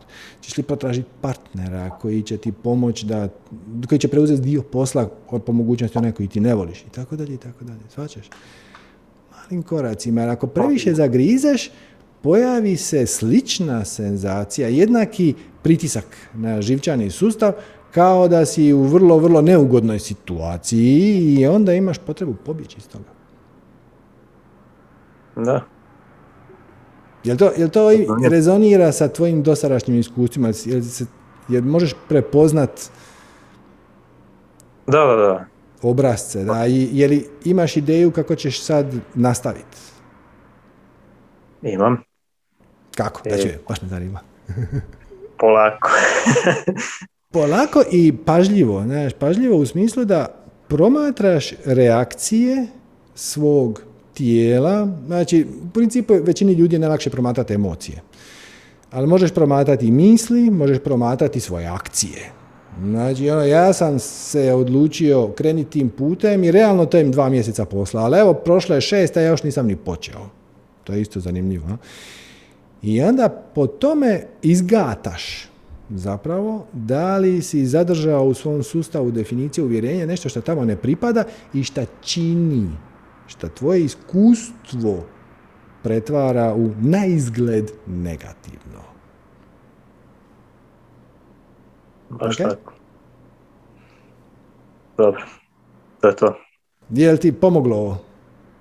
Jeste. Mm, nisam siguran, ali nema veze. Možda se nešto, nešto pokrenuli pa će, pa će stvari. Pusti životu da te navodi. Prvo malo da, da slegne se. Da, da, da, da. Treba, treba. treba to uzemljiti. Slažem se. Super. Eto, jer imamo još nešto. Ne, zadržavam i drugi ljudi možda pričali. Hvala ti puno. Hvala tebi na javljanju. Svako dobro. Bog, bog. Ja. Mm-hmm. Ok, da imamo gdje ćemo dalje. Evo recimo Ksenija. Zdravo, Ksenija. Halo, halo. Halo, Ksenija. Dobro, to nam nije uspjelo. Ajmo na Daliju. Zdravo, Dalija. A, Ksenija se vratila, samo čas, evo, vratit ćemo. Zdravo, Ksenija. Halo, halo. Jel se sad čujemo? Ne, ne. Dobro, ajmo Dalija. Dalija, samo da vidim zašto ja tu te ne mogu pozvat, nemam pojma, fali mi tu tipka unmute, ne znam zašto. Ajmo Alex. Zdravo, Alex. Halo. Dobro. Halo. E, zdravo. Čujemo se, vidimo se. Kako si? Pa, pa gde si, Serđo, čoveč? Evo, evo me ovdje. U sobičku. U sekundi, ovaj, sad kad si me prozvao, brat me zove, pa sam ga prekinula, ali uh, izvini Igore, drugi put se čujemo. Mm, moram da kažem, moram da kažem uh, ovaj, za boginje da su uh, nešto izvanredno i da iskoristim ovu priliku da pohvalim Sanju i Ines za nešto, mislim jeste masterclass bio razvaljivanje totalno, ali boginje su nešto što bih preporučila svakoj ženi, da ne treba uopšte se dvoumi. Ovaj, mm i ja se radujem već sledećim boginjama i jedva čekam da, da, ih, ovaj, da ih objave ponovo. Mislim da je nešto što može zaista da promeni život svakome, naravno na bolje. I od kad se družim s vama, meni je život ono, najuzbudljivija avantura koja može da se, da se zamisli. Super, baš mi je drago. Hvala ti na ovom komentaru, prenijeću ja to. Sanji Ines, bit će im silno drago. E, drago mi je zbog toga. Što se tiče ovaj, e, konkretno, dok si pričao ovaj, ovaj, o tigru i o mhm. prosvetljenju, pade mi na pamet jedna zen pričica ovaj, da neprosvetljen čovek e, ustaje, ujutro ide na posao, vraća se kući, ruča, odlazi u krevet, vodi ljubav s ženom i tako, živi. Mhm. A prosvetljen čovek ustaje, ide na posao, vraća se kući, uče vodić ljubav, ljubav sa ženom i nastavlja da živi svoj život. Gde u stvari mi je ta priča toliko dobra mhm. ovaj, koja govori da se s polja gledano ništa ne menja jednostavno. Da, Živiš jedan Chop wood, carry water. Da, to je druga verzija. Da. Ima i treća verzija koja je meni osobni favorit. Jedna zen pjesma koja kaže, otprilike sad neću citirati, e, posjećanje. Kaže, kad sam bio dijete, planine su bile planine, a rijeke su bile rijeke. Onda sam počeo se baviti svojim spiritualnim putem, počeo sam meditirati, počeo sam slijediti svog učitelja i planine više nisu bile planine, rijeke više nisu bile rijeke. I onda sam malo ostario i taj, došao sam do određenih spoznaja i planine su ponovno postale planine, a rijeke su ponovno rijeke. Naravno, to nisu iste planine i rijeke ko s početka. E, u početku je to bilo, opa, planina. A sad je to, mmm, planina. I postoji jedna doza razumijevanja, ali da, to je teško je to objasniti riječima. To tome je uh, izazov. Znači, baš smo se neki dan tu sa prijateljem sam nešto časkao. I onda rekao, čovječe, koju si ti inkarnaciju izabrao? Znači, ti si odlučio biti učitelj nečega šta se ne može ispričati riječima. Da. Kad to tako kažeš, možda sam zagrizao. da. Dobro je skroz. Što se tiče ovih definicija, ne znam, skidam kapu do poda, ono je fenomenalno. Ovaj, to, sve su, izvojila bih ljubav i novac, ako mogu samo da iskomentarišem. A, novac, kad si izgovorio kondenzat ljubavi, bilo je ono, molim, znači šta sad? Totalno ovaj, nešto neočekivano. I uh, moment kada si rekao za ljubav, da je to u stvari dobro, govorio si ranije o odsustu prosuđivanja, ali moment kad si rekao da je to zapravo odluka, mhm.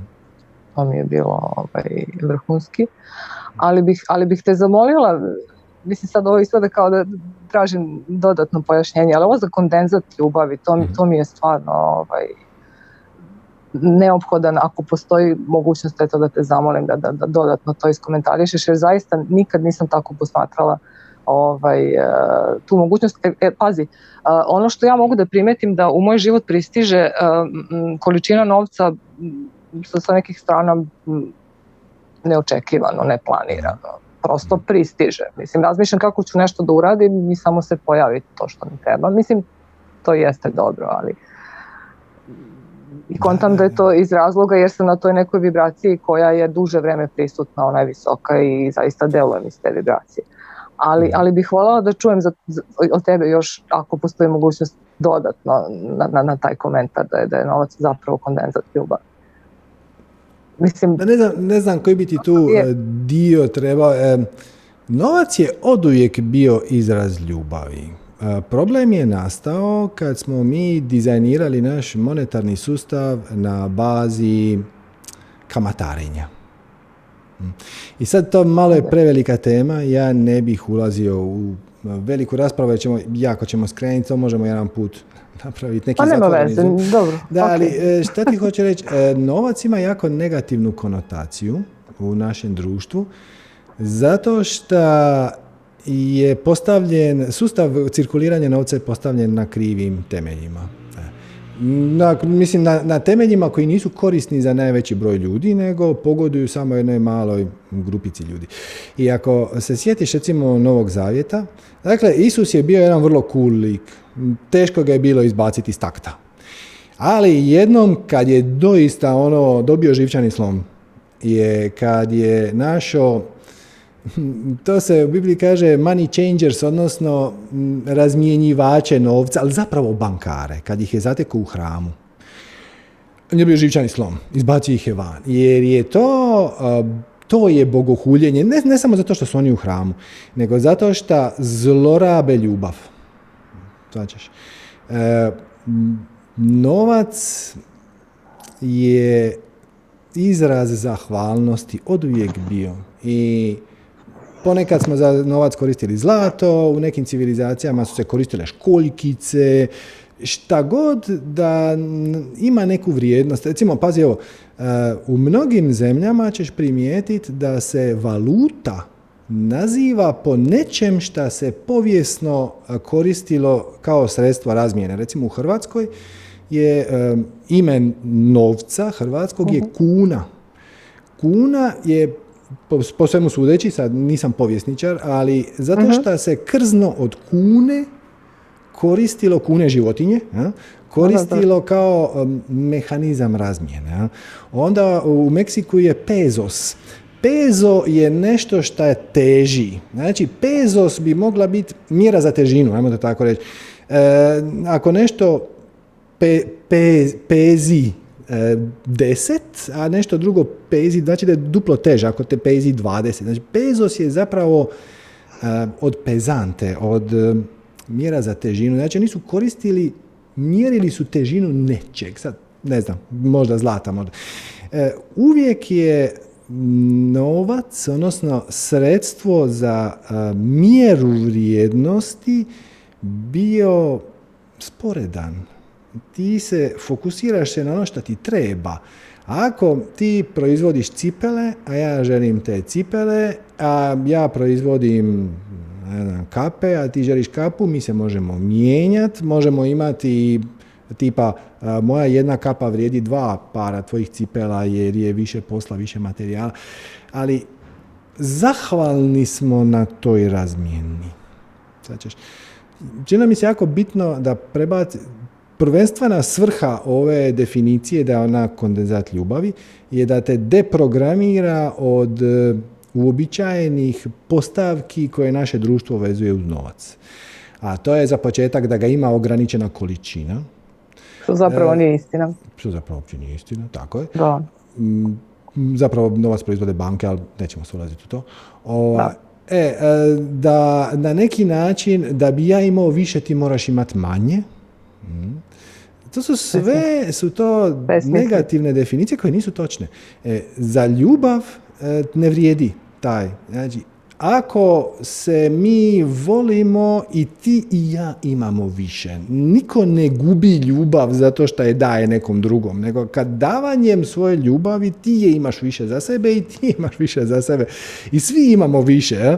I isto tako u budističkoj tradiciji imaš onu priču da se sa jednom svijećom može zapaliti stotinu svijeća, a da pri tome ona prva svijeća sa kojom si ti to zapalio ništa ne izgubi na kvaliteti dijeljenjem se povećava. Dakle, to je bila poanta te definicije. Kad bi ušli sad u čistu mehaniku novca, mogli bi pronaći da ona, ta ideja da, da je to kondenzat ljubavi ne reflektira savršeno uvijek sve situacije u koje se može naći. Ali ako počneš promatrati novac kao ljubav, onda ti prestane biti problem davat ga. A kad ti ga prestane biti problem davat, onda ga dobivaš više.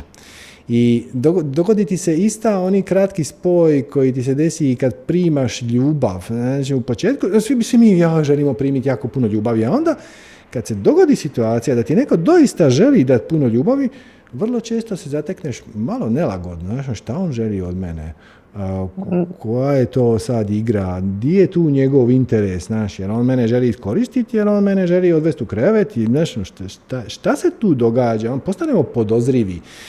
I onda hrpa ljudima problema sa primanjem. Upravo sam to htjela da kažem.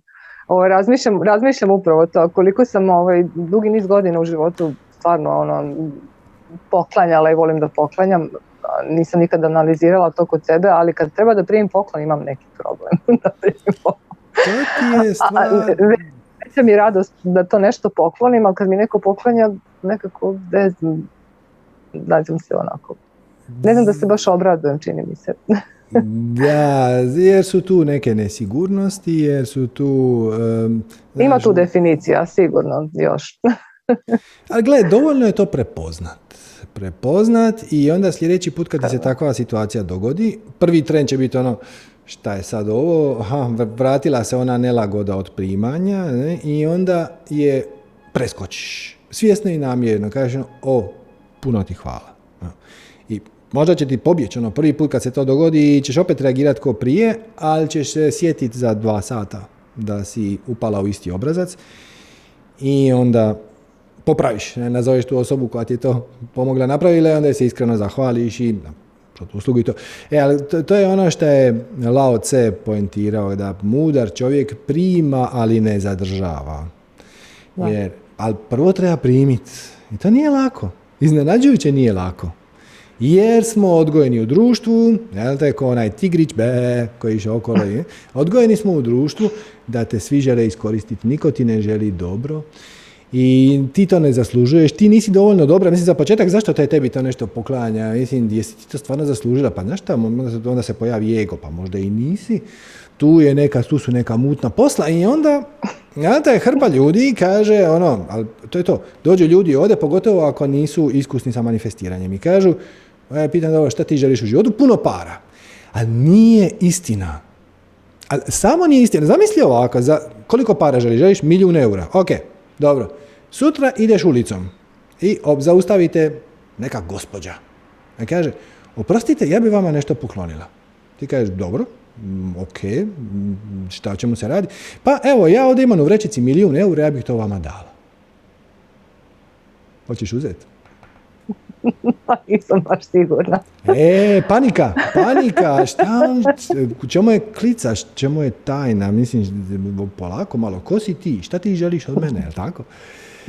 E, sad, naravno, ovo je nevjerojatna situacija, ali jednako tako... A jeste poprilično, ali dobro. Ovaj. Ali opet, gle, ovo, realistično. Imali smo malo prije razgovor sa, mi se zvao Milorad, koji kaže ja bih htio proizvest uh, prirodnu kozmetiku, ali nikako da to legaliziram. A ti kažeš, ok, ali nađi dućan koji to već prodaje i ponudimo da mu ti budeš partner.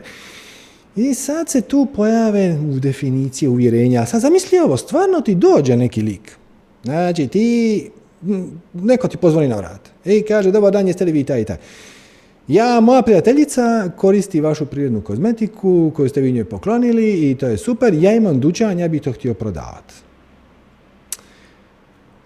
Šta sad? Hoćeš li ti potpisat ugovor da ćeš svaki tjedan na izvest 100 bočica proizvoda A i 100 bočica proizvoda B? Hoćeš li vjerovati toj osobi i investirati 5000 eura u proizvodnju prvih 300 komada, ne znajući hoće li on to ikad platit, prodat, prevarit. E, to je to. to. Tu su te cake gdje nas život lovi i trik je da to radiš bez ikakvog očekivanja. Očekivanja, naučili smo taj kod. Čak i ako ta osoba postupa iz motiva koji nisu savršeno usklađeni sa veseljem, poštenjem. Tako je. Ti si to privukao u život da nešto iz te situacije naučiš i možeš raditi male korake pa reći ono, gle, ok, znaš šta, sad si mi došao sa ogromnom narudžbom, to mi je malo problem, ajmo je smanjiti na 20%. Pa malo, ono, menedžiraš rizik ali moraš dopustiti da ti dođe, jer mudar čovjek prima, ali ne zadržava, jer kad zadržiš novac, resurse, šta god, onda se nakon dva dana odjedan put uloviš kako se počinješ brinut oko toga kako ćeš to zadržat zauvijek. I onda si u stanju brige. Što nikako nije dobro.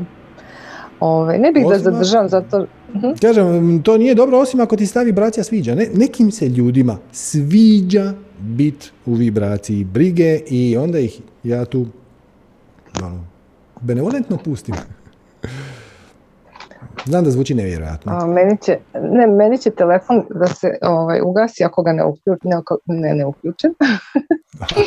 ovaj, e, baš nezgodna situacija. Htjela sam samo, ovaj, dodala bih samo to da a, trenutno u mom životu e, toliko a, e, sam sebi nekog posla, sad to je vjerojatno još neko uverenje, pokušavam da proniknem šta se tu dešava. Mm. Samo sekundu uključim telefon. Mm. Stvar je što, sveća se da sam pričala da volim da, da sam upala u neku priču sa video editovanjem, evo ga, mhm. uključila sam se. Mhm. I sad toliko toga ja sad imam da imam neke situacije gdje moram da ne mogu fizički to da, da postignem. Šta se tu dešava, da li sam ja preterala Pa gle, ti upravljaš sa svojim životom i savršeno je u redu ponekad stat malo na kočnicu. Mm. Mislim, ponekad ćeš biti preumorna. Ponekad si uzela preveliki zalogaj. Dakle, radiš najbolje što možeš. Ako, ako uzmeš preveliki zalogaj i shvatiš da ga ne možeš uh, ispoštovat, rokove ili šta već, onda nazoveš osobu s kojom si to dogovorila on, ili uzmeš asistenta. Koriš, cijela igra ova tu naša na zemlji je igra balansiranja. Igra balansiranja. Na, lako je biti general nakon bitke, e, ali treba voditi ovu svoju igru života balansirajući puno kuglica u zraku. Ovo je žongliranje. Da, ali ono kad ti kažeš radi naj, izvini, naj, naj, najbolje što možeš, najduže što možeš. Ja sam stala kod tog najduže što možeš, najbolje što možeš. To je ok, ok, ali ta, ta ali nije baš... Ta formula je samo navodeća. To, to znači da radi ono što možeš dokle god ti je to najuzbudljivija stvar. Znaš, jer u svakom trenutku radi o, o, ono, poduzmi akciju od svih koja ti se nudi, koja ti je najuzbudljivija. Ponekad je najuzbudljivija akcija ići spavat. Ponekad je najuzbudljivija akcija um, večerati i onda past pred televizor na neki film koji ti je dobar. Nije uvijek slijediti svoju strast, znači sve svoje talente gurat u ono šta ti je kreacija dala. Ponekad je izaći sa prijateljicom na kavu najuzbudljivija moguća stvar. Puno uzbudljivije od video to se nije desilo, da, to se nije desilo sto godina. Ja sam upala u neku lošu priču zato što sam toliko ovaj, zapostavila bila i porodicu i san zbog nekog tog posla koji mi je bio ono, sve. Šta I shvatila da ću, da, da sagorim i da mi je zdravlje ugroženo. Ali mislim, to, to, to, to je ono što kad kažeš, samo je balans tu važan. Da, da, da, da. I onda kad shvatiš da si se premorila, onda priznaš sama sebi da je iskreno rečeno sad je najuzbudljivija moguća stvar malo se odmoriti. A ja imam negativno uvjerenje koje kaže ako se ja sad odmorim, onda naručitelj me neće voljeti, a ovdje neće biti dovoljno para. I, I općenito kad god si u dilemi oko toga šta napraviti, to je recimo moj recept ovako, metodom palca. Samo se zapitaš ovako, znači moja sad ideja, da se ja ubijem od posla, da ja napravim, da se ne odmorim i to. Da li ona dolazi iz samopouzdanja ili iz nesigurnosti? I kad iskreno postaviš to pitanje, stvari ti se preslože. Ti shvatiš zapravo da ti samu sebe forsiraš jer ti je to dolazi iz nesigurnosti. Ponekad će se desiti da dolazi iz samopouzdanja i iz veselja. Zato što montiraš video film za festival koji kreće za 7 dana i mora biti na festivalu. I uzbudljivo ti je da taj film bude na festivalu i možda sad četiri dana praktički nećeš spavat. Ili ćeš pozvat nekog ko ti je kolega u tom poslu da on šest sati klika po tom filmu dok ti spavaš. Jer svačaš, i to je onda, to je onda kreativan pristup zvišenju. Ali ako shvatiš da se nabijaš si posla zato što dubini duše sumnjaš da ćeš ostati bez ručka ako to ne napraviš, to dolazi iz nesigurnosti. I samo još jedno pitanje, ili neću više. Ove, ovaj, za meditaciju, da li, da li u isto vrijeme uh, je, mislim, ja ne meditiram uvijek u isto vrijeme, prosto mi je neizvodljivo, ali, ali da li je to baš nekako bitno da, da, da to bude isto dobar dan? Pa lakše Mislim kako je, mislim kontam da je možda bolje da, da bude uvijek isto doba. Čisto lakše iz praktičnih razloga jer meditacija je neakcija i ego s time ima problema i uvijek će ti pronaći izgovor da se to danas ne dogodi. I onda ako kreneš fleksibilno, znači, no, ja ću kad stignem, to ima tendenciju da pobjegne. Jer... Pa nije baš kad stignem, ali nekako se trudim da bude uvijek u isto vrijeme i volio bih da uvijek to bude ujutro, ali ne usto uvijek ujutro. Pa kao ajde poslije i onda kad to ne uradim, onda kad sam htjela, onda je to ovaj, se Ma onda nadoknadiš kasnije, mislim, sve ok, ne mora biti uvijek isto vrijeme, naravno. Naravno, ali primetim da mi dan nije baš kako treba, ako ne Da, da, da, malo si off, da, znam. Gle, napraviš najbolje što možeš. I ljudi koji odluče da je meditacija njihov primarni alat e, i spremni su žrtvovat ljepote i slasti stvarnog života, onda oni se povuku u samostan. Ja? Odu na vrh planine, gle, i onda nemaš time problema. Onda te neko budi u 5 sati ujutro i onda meditiraš od, ne znam, 6 do 9 i onda je, onda je strogi režim. Ti kad odeš u nekakav zen samostan, na neko povlačenje, ne, to, to, to je sve u minutu. To nema sad, znaš šta danas mi se ne da, danas ne meditirao tri sata, samo ću dva, nema šanse. Ne, ne, I baš, to je baš zbog toga, zato što taj, e, pristup ima dvije e, oprečne sile. Znači, s jedne strane meditacija je vrlo ugodna i možete dovesti u fina stanja i smirujete i možemo pričati o benefitima meditacije satima. Ali s druge strane zahtjeva disciplinu. I jedna, e, jedna od e, ključnih e, zen knjiga, pa jedna od prvih knjiga koja je na zapad došla nije sad važno, zove se Zen Flesh, Zen Bones, odnosno Zen meso i Zen kosti. I u njoj autor e, postulira kako u tom zen putu, koji uključuje puno meditacije i e, obavljanje svakodnevnih poslova sa punom pažnjom. Znači, oni meditiraju kad čiste zahod, oni meditiraju kad sjeckaju povrće za ručak.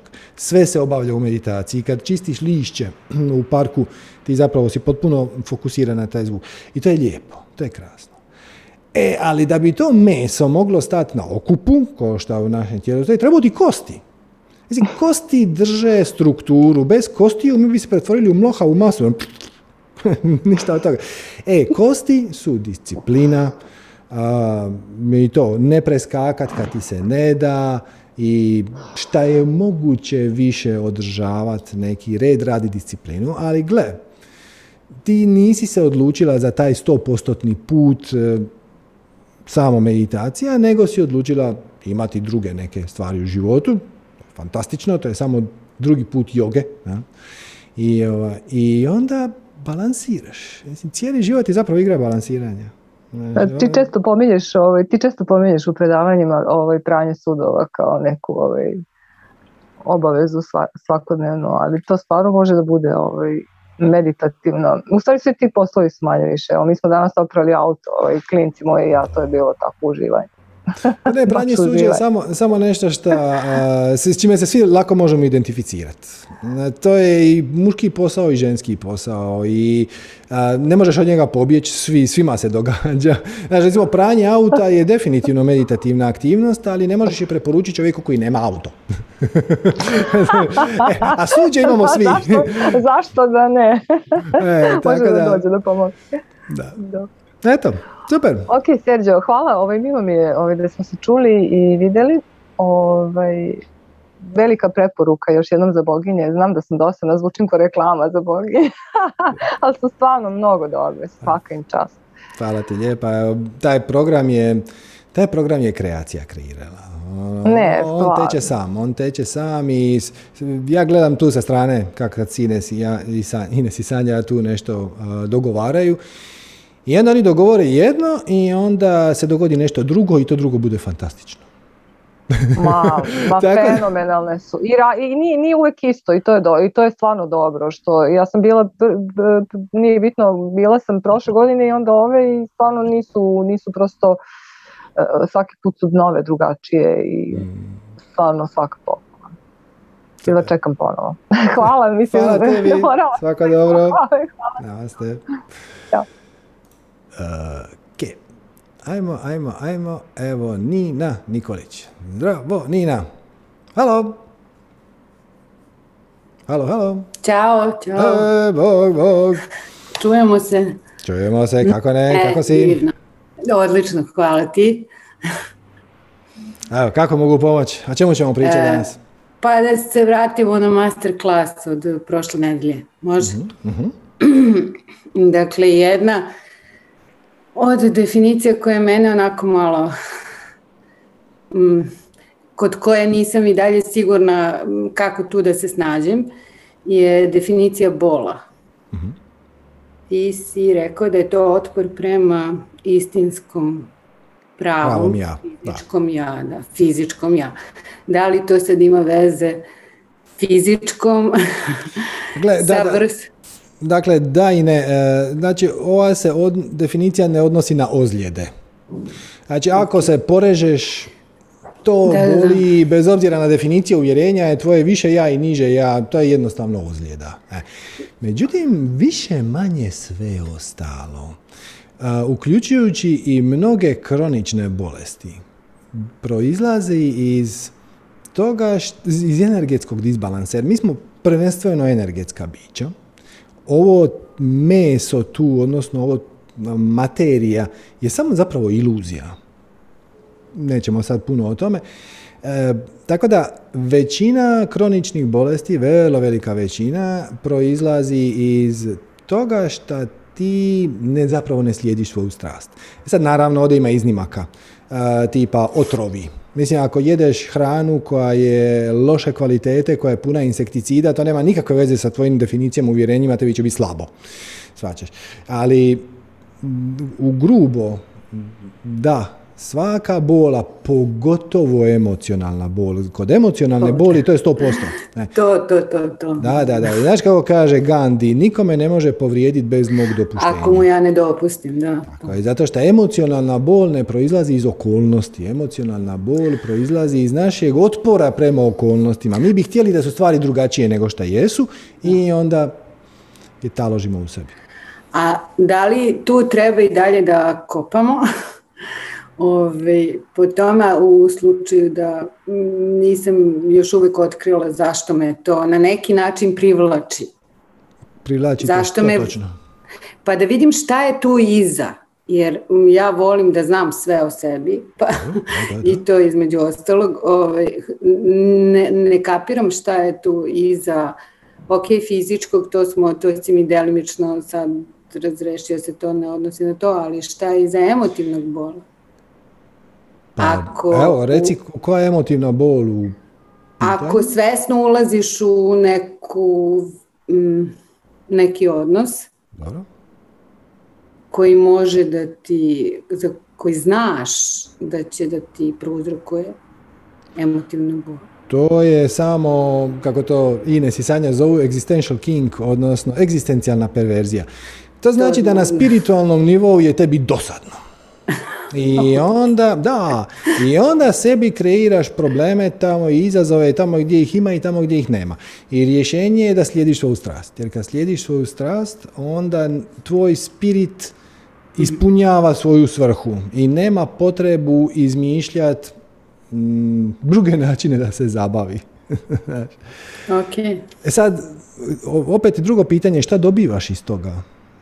Pa to i mene zanima šta dobijem iz ja se to svaki put pitam, šta ja dobijem iz toga i, i nemam odgovor i onda i, nekako ne umem da stanem tu. O, ali, dobro, ali vidim, to je znači obrazac koji se ponavlja nekako. To, pa u posljednje vrijeme, da, u posljednjih godinu dana, od kako je krenulo treba sve biti, ovo. Da, treba biti iskren prema samom sebi. Znači šta ja dobivam iz toga šta se biram družiti sa ljudima za koje unapred znam da će mi na neki način nanijeti bol. To je pitanje. Ja, ja ne znam, ali, ali uh, sam imala to iskustvo i uh, nisam, nisam do kraja pronikla u to šta, šta se nalazi iza, iza tog bola. Pa, I onda mi ali nije odakle, jasno... Odakle uopće dolazi bol? Evo, da, da je jedan primjer, čisto da previše smo abstraktno otišli. Da, okay. Ne mora biti najsvježiji. Da, ali ovaj, pa ne znam, dolazi iz nekog i sad meni je to, ja sad vraćam na, na definicije, znači otpor prema istinskom pravom fizičkom ja.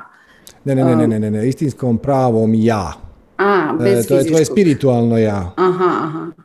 E, e ja sam onda pogrešno zapisala nešto. Okay, okay. E, ne, ja kažem da ponekad i fizičke bole, boli, bolesti mogu biti manifestacija otpora prema svom istinskom ja, ali tvoje istinsko ja je spiritualno. Okay. E, ali damo se vratiti na ovo. Znači, e, daj mi jedan primjer nekog odnosa u koji si ušla znajući da neće ispast dobro i onda nije ispalo dobro i to ti je proizvelo bol. Pa ne, nisam, nisam ušla svesno ovaj, u nešto što, što mi je prizvalo bol, ali imam neke, neke stvari koje mi se vuku i kojih ne mogu da se otrese. Kao na primjer?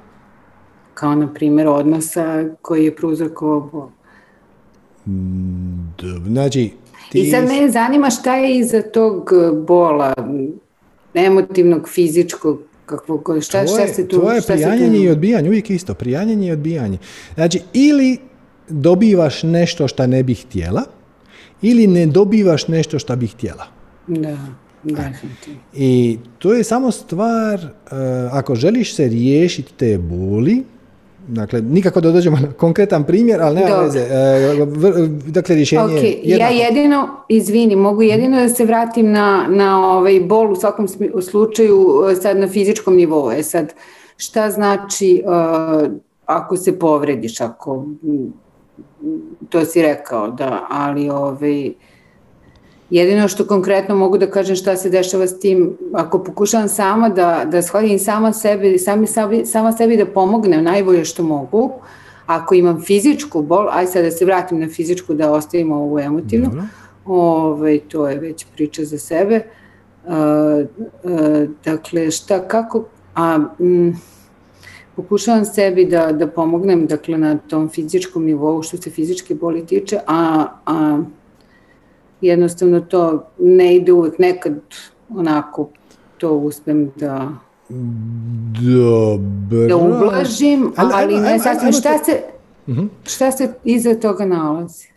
Kako to da rešim? Samo jer kapiram da smo mi svi najbolji iscelitelji sami sebi. Mislim, da, da, da, morat ćemo biti konkretniji. Je... Ajmo, ajmo e. boli, me, boli me desna ruka, desno rame, desna ruka, već duže vreme. Pa odeš u doktora? Pa dobro, da, da, to da. Ja sad ne pijem leko, idem na terapiju, ok, ovaj, ali o, Gle, sad... Pokušavam kroz razne, kroz razne metode, tehnike, da, da uđem u, u to, taj deo tela šta to može da znači, ta strana, taj, to rame, to, dakle, zanima me to sve, mm, ali ja. ovaj... Dakle, to, to ti nije baš moja specijalnost, ja ti sad mogu... Ne, znam, da, ali nekoliko. generalno bol kao, kao Gle, definicija. Nešto te život upozorava. E, sad, ja ne znam šta. Trebalo bi porazmisli šta radiš s tom rukom, šta ne bi mogla raditi da ti ta ruka, da je ta ruka bolje ili šta bi mogla raditi. Možda bježiš od nečeg šta bi trebala raditi, pa ti se sama sebi napravila izgovor. Znaš, ne mogu jer me boli ruka. A inače bi ih slikala. Razumiješ? malo je to teško. Ne, da, neki... izvini, da, nije, ne, ne, da, do, ok. E, ali, uh, ali općenito, kad smo pričali o emocionalnoj boli, ono, neko te povrijedi. Zašto te to povrijedilo? Neko te povrijedio zato što ti je rekao nešto grubo. E, dobro, i to je samo njegovo mišljenje. Neko te povrijedio zato što je iznevjerio tvoje povjerenje. Ok, Iznevjereno povjerenje je samo iznevjereno u, sklad, odnosno, u odnosu na tvoja očekivanja. Prema tome, ako reguliraš očekivanja, odnosno ako živiš bez očekivanja, to to neće povrijediti. To, to je ideja da je svaka bol otpor prema svom istinskom pravom ja, spiritualnom. I to se apsolutno odnosi na svaku emocionalnu bol, kako je to Buda zvao patnja, dukha, Patnja je sva patnja, ali sva patnja proizlazi iz naših otpora, iz naših prijanjanja, iz naših odbijanja, iz naših želja, ako to hoćeš nazvati jednom riječu.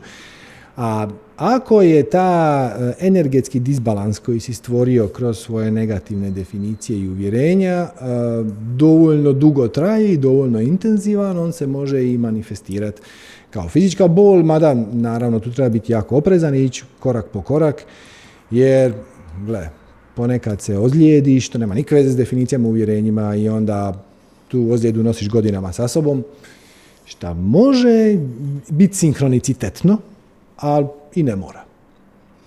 Okay. Ja sam pogrešno zapisala, znači ovdje sam pridodala, znači otpor prema pravom fizičkom ja i onda sam se tu zbunila. I... A, istinskom ja, mislim da je pisalo istinskom ja. Ok, da, ok, da. ja sam nešto, nisam dobro to, ovaj, nisam dobro pazila na čas. Hvala ti puno. Ništa, hvala tebi.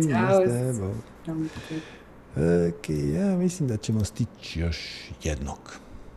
Evo, recimo, recimo... Uh, Galaxy S9 od Katarina. Zdravo Katarina na Galaxy S9. Zdravo. Se čujemo? Čujemo se, kako ne? Kako si? ja sam, danas sam dobro. Mm-hmm. Pozdrav sređenje, pozdrav svima.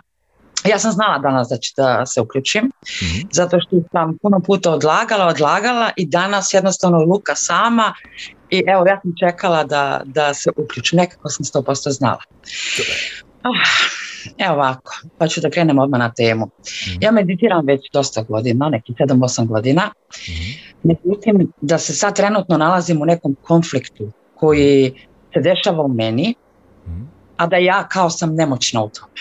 Mm. Kao, kao sam nemoćna, postoji neki dva glasa jedan glas je koji mi govori, koji zaista ja želim, na primjer, da ostavim cigarete, da se više šetam, da nešto više uradim, a drugi glas je toliko kritičan da ja želim da prestanu oba dva glasa. Da samo jesam, da samo postojim. A ja ti, ja ti predlažem drugi put. Prihvati ih. Zagrli ih. Oba dva. I reći im, der, der, da, sve će biti u redu. Neozbiljno, ako im se opireš, ako se opireš tim glasovima, oni će postajati sve jači i jači i neugodniji i, i zato što ulažeš energiju u njih. Mhm. E, a trik je u tome, kako je onaj veliki zen majstor rekao, znači njegov recept za meditaciju. Kaže, sjedneš i otvoriš prednja i stražnja vrata svog uma i pustiš misli da dolaze i odlaze kako god ih je volja. Samo im nemoj servirati čaj. Da. Nemoj se uhvatati u, u, u rasprave s njima. I to ego će ti reći ono je, je, ti ne možeš, ti nisi dovoljno dobra, ti, ti si preslaba za ostavice cigarete ili šta. ti samo kažeš, uh Na isti način mm kao da ti neko priđe na cesti i neko kog nikad nisi vidjela. I onda dođe i kaže, znaš šta, ti si jedna glupa krava. Ja, mm. ko si ti? Mislim, zašto bi mene zanimalo tvoje mišljenje? Na osnovu čega si ga donio? Ono, Znaš, ono, mm imaš, imaš ono knjizi Vodič eh, kroz galaksiju za autostopere. Mm-hmm. E, Douglas Adams, ne znam, si to čita, je vrlo zabavno djelo. E, ima jedan lik, to je puž koji je vječan. Znači, taj puž je besmrtno biće i toliko mu je dosadno.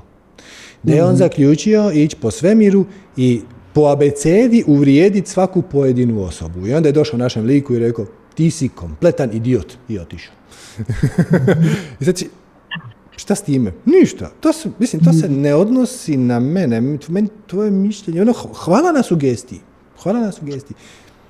Ja, isto, isto pa ti kažem, e, isto kada ja ti kažem, ta tvoja zelena majica je grozna. Ti kažeš, pa ja nemam zelenu majicu, imam crvenu majicu.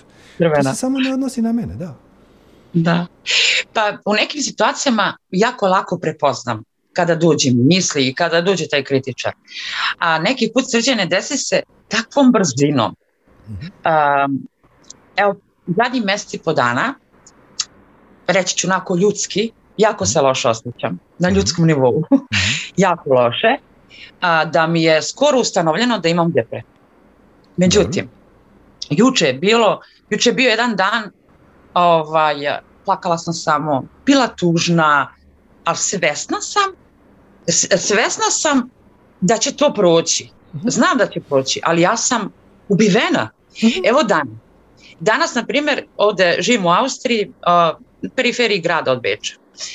I nema toliko ljudi i neka usamljenost mi se pojavila isto sad. Sad ne znam da li je to zbog, zbog usamljenosti, jer uh, kako da ti kažem, nisam više okružena sa ljudima kao pre što sam bila. Mhm. Sad sam mnogo, mnogo manje. Iz te situacije kao da se podigle te misli. Mhm. ali podižu te takvom brzinom da ja nema šanse ni da pregovaram, ni da, i, ni da ih posmatram. Znači oni su tu i ja sam ono kao u nekom uh, uh, zatvoru. Svačam, svačam, ali one su refleksija vibracije u kojoj si već bila u trenutku kad su se pojavile. Znači, ako ti se pojavila depresivna misao, to znači da si već prije toga bila u depresiji možda 15 sekundi prije, znači ne, ne mora značiti ono 10 godina. I ta misao se pojavila kao refleksija vibracije, onda se vratiš dva koraka natrag. Ok, jutros kad sam se probudila sam bila dobro. A sad u podne se primjećujem da sam u depresiji. Ok, nešto se dogodilo u međuvremenu. Šta se dogodilo? Pronađeš tu točku koja se dogodila i kažeš, a, mene je rastužilo što sam pričala na telefon s prijateljicom. Ok, i onda ideš vidiš šta te u toj situaciji trigeriralo, šta ti možeš naučiti iz te situacije. Ta situacija koju si percipirala kroz svoja osjetila, u ovom slučaju recimo čula si na telefon, je u tebi prouzročila vibraciju koja mhm. je onda se manifestirala kao emocija, misao, akcija i tako dalje, odnosno u slučaju depresije vjerojatno ne akcija. E, ali to je sve posljedica filtera, definicija i uvjerenja. I onda pogledaš unutra šta je točno proizvelo? Znači, ona mi je, šta me tu rastužilo? Je li to što je ona rekla da ima problema u braku? Pa baš i ne. Je li to zato što je rekla da ima problema sa parama? Pa baš i ne, jel to zato što je rekla da je sin loš u školi, e vidiš to me rastužilo. I onda shvatiš da ti imaš neki sličan uh, uvjerenje. Znači, nešto unutar tebe je reagiralo na tu njenu situaciju, svačaš?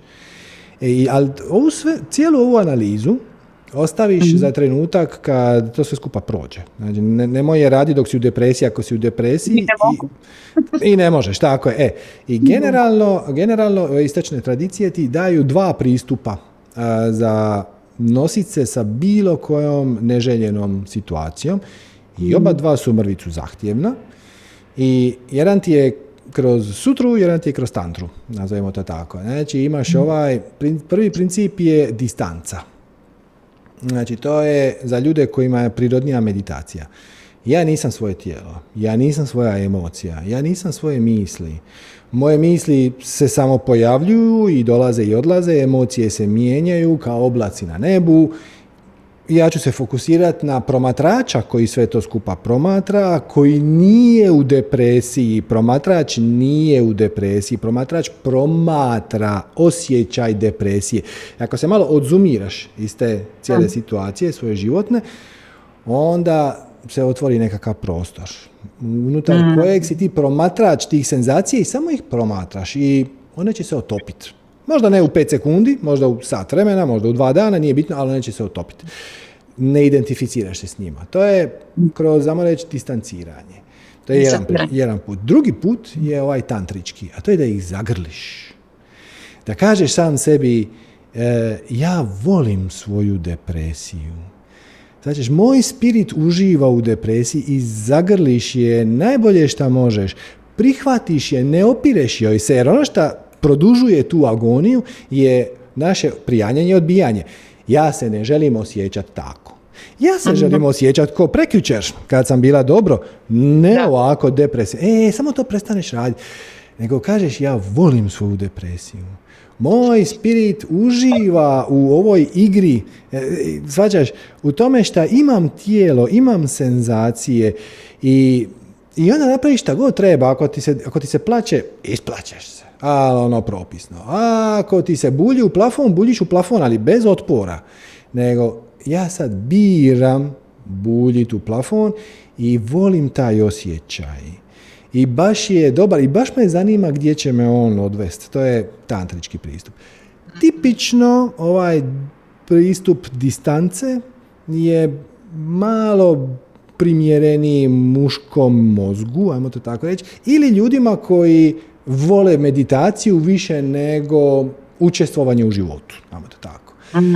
E, a ako si na drugoj strani gdje ti je meditacija onako usput, to koristiš da bi smirila misli, ali zapravo ti želiš učestvovati u životu, ti želiš imati prijatelje, ti želiš imati senzacije i dobre dane i loše dane i sve je dobro. Svaka senzacija je dobra, znači svaka situacija je dobra i svaka se može nešto naučiti. Bez obzira, jer to što ja percipiram tu emociju kao neugodnu, to je samo moja percepcija. Ja mogu reći, znaš šta, pa ova emocija uopće nije neugodna ona je takva kakva je. I ja ću sad malo... Meni, meni je krivo što ja to na nekim nivou, ja to znam. I ja sam to otvestila više puta. Ja sam bila u posmatranju svega, doživala sam nešto ono prelepo, stvarno prelepo stanje. I sad na neki način neki put kažem bolje i da nisam to proživala. ali vidiš, vidiš, vidiš, vidiš, da je upravo to, to je prijanjanje i odbijanje. Ti ne želiš ovo sad, ti želiš ono što je bilo. Pa, e, da, da, da, dakle nije ovo lako, ni jedan ni drugi put nisu laki. Nije lako distancirati se ni od dobrog ni od lošeg. Zapravo, ideja je da proživiš i dobro i loše. Da, mhm. pustiš da to prođe kroz tebe i, ova, i samo mu nemoj predavati preznak. Jer ono što mi dođe ti spontano, ono, ok, evo ja ću zagrliti ovu depresiju, ali bolje bi je bilo da ne traje duže od pet minuta. Ne, ne, ne, samo je pustiš, zagrliš je, osvijestiš da je svaka senzacija predivna i svaka senzacija ima svoje mjesto i zato si došla tu. U spiritualnom svijetu više manje sve manifestiraš trenutno. I nemaš tijelo na ovaj način kako mi to percipiramo i nemaš emocije, mislim, taj osjećaj bivanja je drugačiji. I ta, to cijelo Mhm. iskustvo je drugačije, ali ti nisi htjela to. Ti si došla ovdje po jedno posve drugačije iskustvo. Prepuno limita, prepuno, gdje se za svaku stvar se moraš potruditi. Neću reći naradit, nego potruditi. I sve malo traje. I moraš biti obzirna i prema drugim ljudima, i moraš biti obzirna i prema svom tijelu, i moraš biti obzirna prema situaciji, i prema okolini. To što se tebi nešto sviđa, ako je protuzakonito, možda je bolje ne napraviti. Sve ćeš, na brdo ograničenja dođeš. Jer to je takva igra. Inače to ne bi bila takva igra, bila bi neka druga. Zamisli ovako, pretpostavljam da znaš igrat šah, barem onako otprilike, pravila. Dobro, Ne znam. dobro, nema veze. Znaš, jesi promatrala kad košarku, recimo? Da, volim košarku. Ok, da. odlično. I sad kažemo mi ovako, igrat ćemo košarku, ali na način da nije cilj provući ovu veliku loptu kroz onaj gore obruč, nego je cilj ovaj čep uh, ubaciti u onu tamo kantu. Gle, to nije košarka. To može biti neka druga igra, nalik košarci. Ali to nije košarka. Ti si došla ovdje igrat igru bivanja čovjeka na zemlji, šta uključuje sve emocije, sve senzacije, e, druge ljude, ograničenja, ono, tipa gravitacija, znaš, ono, stvari koje su kao najnormalnije, koje ne razmišljaš, sve su to parametri koje valja uzeti u obzir, inače to nije ta igra.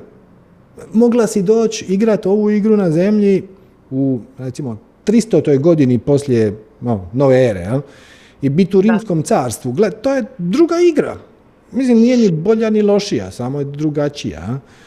Tako da, Da. zagrliš te svoje situacije, ne prosuđuješ ih, ne opireš im se, i nego ih promatraš sa zanimanjem i onda se one prvo prestanu biti neugodne, a onda, a onda se i otope, jer su poslužile svoj svrsi. Prošla sam to iskustvo, imala sam prenapad panike. Pre tri godine. Tri, trajalo je. Ovaj, I nekako od tih emocija kada dolazi napad panike, ja više nemam apsolutno, ne plašim se od toga zato što znam kako s tim i znam šta je, to i znam da prođe. Da. Uvijek se dešava da od nekih novih, ajde da kažem po ljudskim, negativnih emocija, ja se tako uplašim i kao ono, u nekoj sam sobi i ne znam gde da idem. I sad jedan, nećete toliko zadržavati, onaj drugi otpor koji imam jeste da ja živim sa sinom i nekako sam ih uvijek čuvala da, da ne vide da nešto mami nije kako treba, imam sina i čerku. Čerka ne živi toliko sa mnom, ali dolazi, čuje, u kontaktu smo. I oni me najbolje poznaju kad je mami dobro, kad mami nije dobro. I osjećam krivicu što je meni loše da moj sin mene tako gleda. Ja ne želim da mene moj sin tako gleda, kakva sam ja to primjer, kakva sam ja to mama kukavica, to govori, ko govori, ovaj, kakva sam ja to kukavica, ovaj, da ja tu sad ležim i plačem i da mi nije dobro, ti moraš Katarina da ustaneš, ti moraš, ti si majka, ti si žena, a ja ne mogu, ja nemam snage, mene neki put upadi. Zadnji mjesec dana neka malaksalost, umor. Ja znam da trebam umor, umor, malaksana, malaksana. Meni je to mnogo lakše kad sam ja sama. A kad su mi tu deca, mene još mi gore. Svačam, Još to je, zapravo oblik loše definirane odgovornosti. Jer ti se osjećaš kriva zato što ne postupaš po nekoj svojoj ideji kako bi to bilo najbolje. Ali gle, e, odgovornost je zapravo samo sposobnost odgovora. Znači, pretpostavljam da su ti djeca sad već odrasla, znači ne pričamo o ono 4-5 godina. Ne, 18 godina i čerka Da. mi 26. Da, da, Da. da. I onda kažeš, znaš šta, kažeš svom sinu, "Da- dan- danas mi je baš neki težak dan i ja ću se sad malo usamiti, ja ću sad otići, ne znam, na terasu ili ću otići u svoju sobu ili ću ja sad upaliti televiziju ili nešto. Sve je u redu, sve je u redu, bit ću ja dobro, ali samo danas mi je baš, baš mi je loš dan. I onda će on reći, dobro. mislim, pretpostavljam. Mislim, ko od nas nema loše dane? Ono, ko, ko se neće Da. prepoznati u tome? Svi hoće. jel? I kaže, no, nema veze nikakve s tobom. I samo eto, ima, malo sam umorna i nešto sam živčana. Sa, samo ću ja sad tu gledat ovaj glupi film i ono, Mm. na pristojan način kažeš pusti me na miru i sve će biti u redu. I to bude ok. Ah, Inače si prestroga prema sebi. A ako si prestroga prema sebi, odmah se pojavi kritičar koji kaže ti bi trebala biti bolja, ti nisi ni dobra majka, ni dobra susjeda, trebala bi se javiti prijateljici, obećala si joj napraviti kolač, a ona ti se bla, bla, bla. I to samo ide sve gore i gore i gore. Jedan je put da, odaberi koji ti draži, je da kažeš ono, ok, ja nisam ova misao, ja nisam ova emocija, ona se tu samo pojavljuje i kako je došla tako će i otići. A drugi je da kažeš, danas sam loše, e pa šta? Neće mi biti ništa, sad ću ja fino zagrliti tu svoju situaciju, uživat ću ko prase u tom blatu vlastite tjeskobe ili šta već. I onda čim to napraviš, to više nije tako strašno, jer ono što, taj osjećaj da je to strašno proizvode samo tvoje prijanjanje i odbijanje. Znači, ja ne želim se tako... E, čim to više nije tako strašno, ono se počinje topiti. I neće nestati isti čas, možda će nestati za 10 minuta, možda će nestati za 10 sati, možda će nestati prek sutra. Ali nema veze zato što u međuvremenu to nije tako strašno. Pa na primjer, sad znam da to nije tako strašno, ali u tom trenutku ja sam u potpunom zaburavu, u potpuno sam nekom, kao da upadam u neki film koji nije moj, ali ja jesam u njemu da, da. neželjeno i ovaj, kao da želim da izađem, ali ne znam kako. I znam da emocije, i znam ko sam, jednostavno vidjela sam to i to mi je bilo, uh, koliko puta kažem, bolje da nisam ni vidjela, a nema veze, ovaj, jer sam radila meditacije na jednoj akademiji online na Nemačkoj, radila sam prisutnost. I ono baš mi je pomoglo i pomaže mi, radim taj body scan i mnogo toga šta. I ovaj, sam puno toga šta i ono, proživala sam po prvi put i vodu i život i onda nestane taj osjećaj. Nekako što ti kažeš, prijanjam se na to, baš onako osjeti život. Znači, to je tvoj alat. Taj alat rezonira s tobom. To je fantastično. Znači, svaki put kad upadneš u neko stanje koje ti se ne sviđa, tipa depresije, napravi sve to. Prisutnost, body scan, ja ne znam točno što je body scan, ali uopće nije važno. Za tebe radi. Fantastično. Da. I... Meditacija, fokusiranje na delove tela, ono potpuno ih, ne da, ne da se fokusiraš na primjer na koleno, nego da osjetiš koleno. Da, da, da, da, da, super. To, to, to meni nekako pomaže mi. E sad, ima negdje gdje osjećam otpor ujutru, kako kad se ovaj, probudim, a, neki put ja znam da ujutru je jako dobro meditirati, mnogo, mhm, mhm. ali ja to neki put ne uradim, uradim kasnije, uradim uveče, mhm. Ali krivica se pojavi nakon toga. Što nisam uradila ujutru, što nisam disciplinovana da radim svakog jutra i tako. Odlično, odlično. Onda sjedneš u meditaciju i promatraš sa zanimanjem je osjećaje i misli, i krivnje i mislim, i onda, mislim, je to stvarno važno? Mislim, zapitaš se, jel? Promatraš ih i promatraš ih kao energiju. Znači, nemoj, nemoj im pridavati e, predznak. Znači, u, ovo je krivnje zato što jutros nisam meditirala. Nego samo promatraš tu senzaciju. Gdje se nalazi krivnja? Koje je boje? Kojeg je oblika? Da li pulsira ili ne? Da li se miče po tijelu ili ne? Jel te čini težim ili lakšim? E, u kojem dijelu tijela se ona želi smjestiti? Samo je promatraš sa zanimanjem jer to je samo tvoja energija koja sad ima neki pokret, e, emocija, emocija, znači energy in motion, emotion, znači to je energija u pokretu. I samo promatraš tu svoju energiju bez prosuđivanja, bez uh, tiketi, mhm. tiketiranja, ovo je krivnja, ovo je sram, ja ovo želim, ovo ne želim, ništa, ništa. Samo gledaš kako se ta energija po tijelu miče i, ovaj, i onda u jednom trenutku, ako želiš se jako zabaviti, samo je ugasiš. Znači, odlučiš ugasiti ili još, ako želiš, ako si još malo hrabrije, ovo ti je još jedna jača vježba. Znači, prouči, nađeš tu emociju, nađeš tu senzaciju, nađeš kojeg je oblika boje i sve to, je li bockava, i onda je pojačaš. I onda je još malo pojačaš. I onda je još malo pojačaš. I kad postane skoro nepodnošljiva, onda je ugasiš. Uh I to možeš. Ono, znam da kad, kad to ovako ispričaš, onda to zvuči ono, pa da je mogu ugasiti, ugasio bi je bio prije 20 minuta. E, ali ne. Ne, zato što si se onda opirao, jer ti ne želiš biti kriv, jer to je neugodno, a onda ti, s jedne strane ti je jasno da to nije sad smak svijeta, šta si preskočio jednu meditaciju, a s druge strane, ovaj ko kaže ti nisi ni to vrijedan, ti čak ni to. E, i onda makneš taj značenje makneš izvore i to, samo se fokusiraš na čistu senzaciju i promatraš je. Gdje se ona kreće, gdje, kojeg je oblika, koje je boje, šta radi, gdje se želi smjestiti i onda je pojačaš i pojačaš i pojačaš i pojačaš i onda kad to postane užasno skoro nepodnošljivo, onda je samo ugasiš.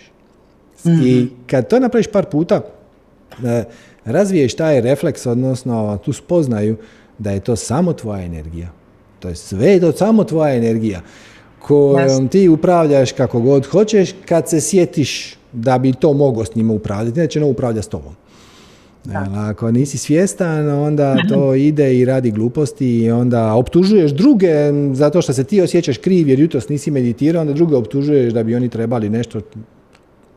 Ne, to, tog optuživanja sam se potpuno oslobodila toga, apsolutno nemam, svjesna sam i kako da je sve moje, znam, ovaj, ali sada, si, sada nekako nešto je tu kliknulo kad sam rekao da posmatram bez ikakvog etiketiranja da li je to sad krivica ili, ili, ili ovaj, bilo šta drugo.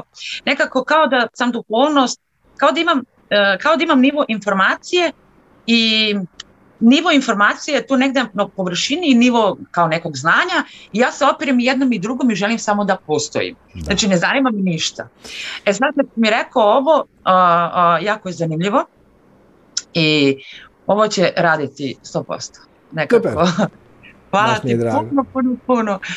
jako je zanimljivo što sam, što sam, što ne mogu da opišem rečima, što htjela sam koliko puta da se uključim i htjela sam da se uključim, rekao neću, neću, imala sam neki otpor. Osjećala sam neki otpor. I ovaj, sad kada je prigustilo, evo, u nekom, u nekom slučaju, azo, ono što sam htjela da kažem, da i ovo stanje pomaže da dobijem neku hrabrost, pa da se uključim i da, eto, hvala ti puno. Sve, sve se dogodi upravo u najboljem mogućem trenutku. Tako da, hvala, ti lijepa. Na hvala. Ja ne znam druga.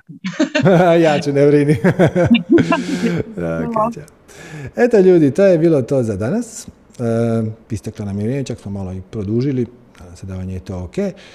Hvala vam e, šta ste, na vašem vremenu, na vašem pažnji. Hvala svima vama koji ste izdržali do kraja ovaj satsang.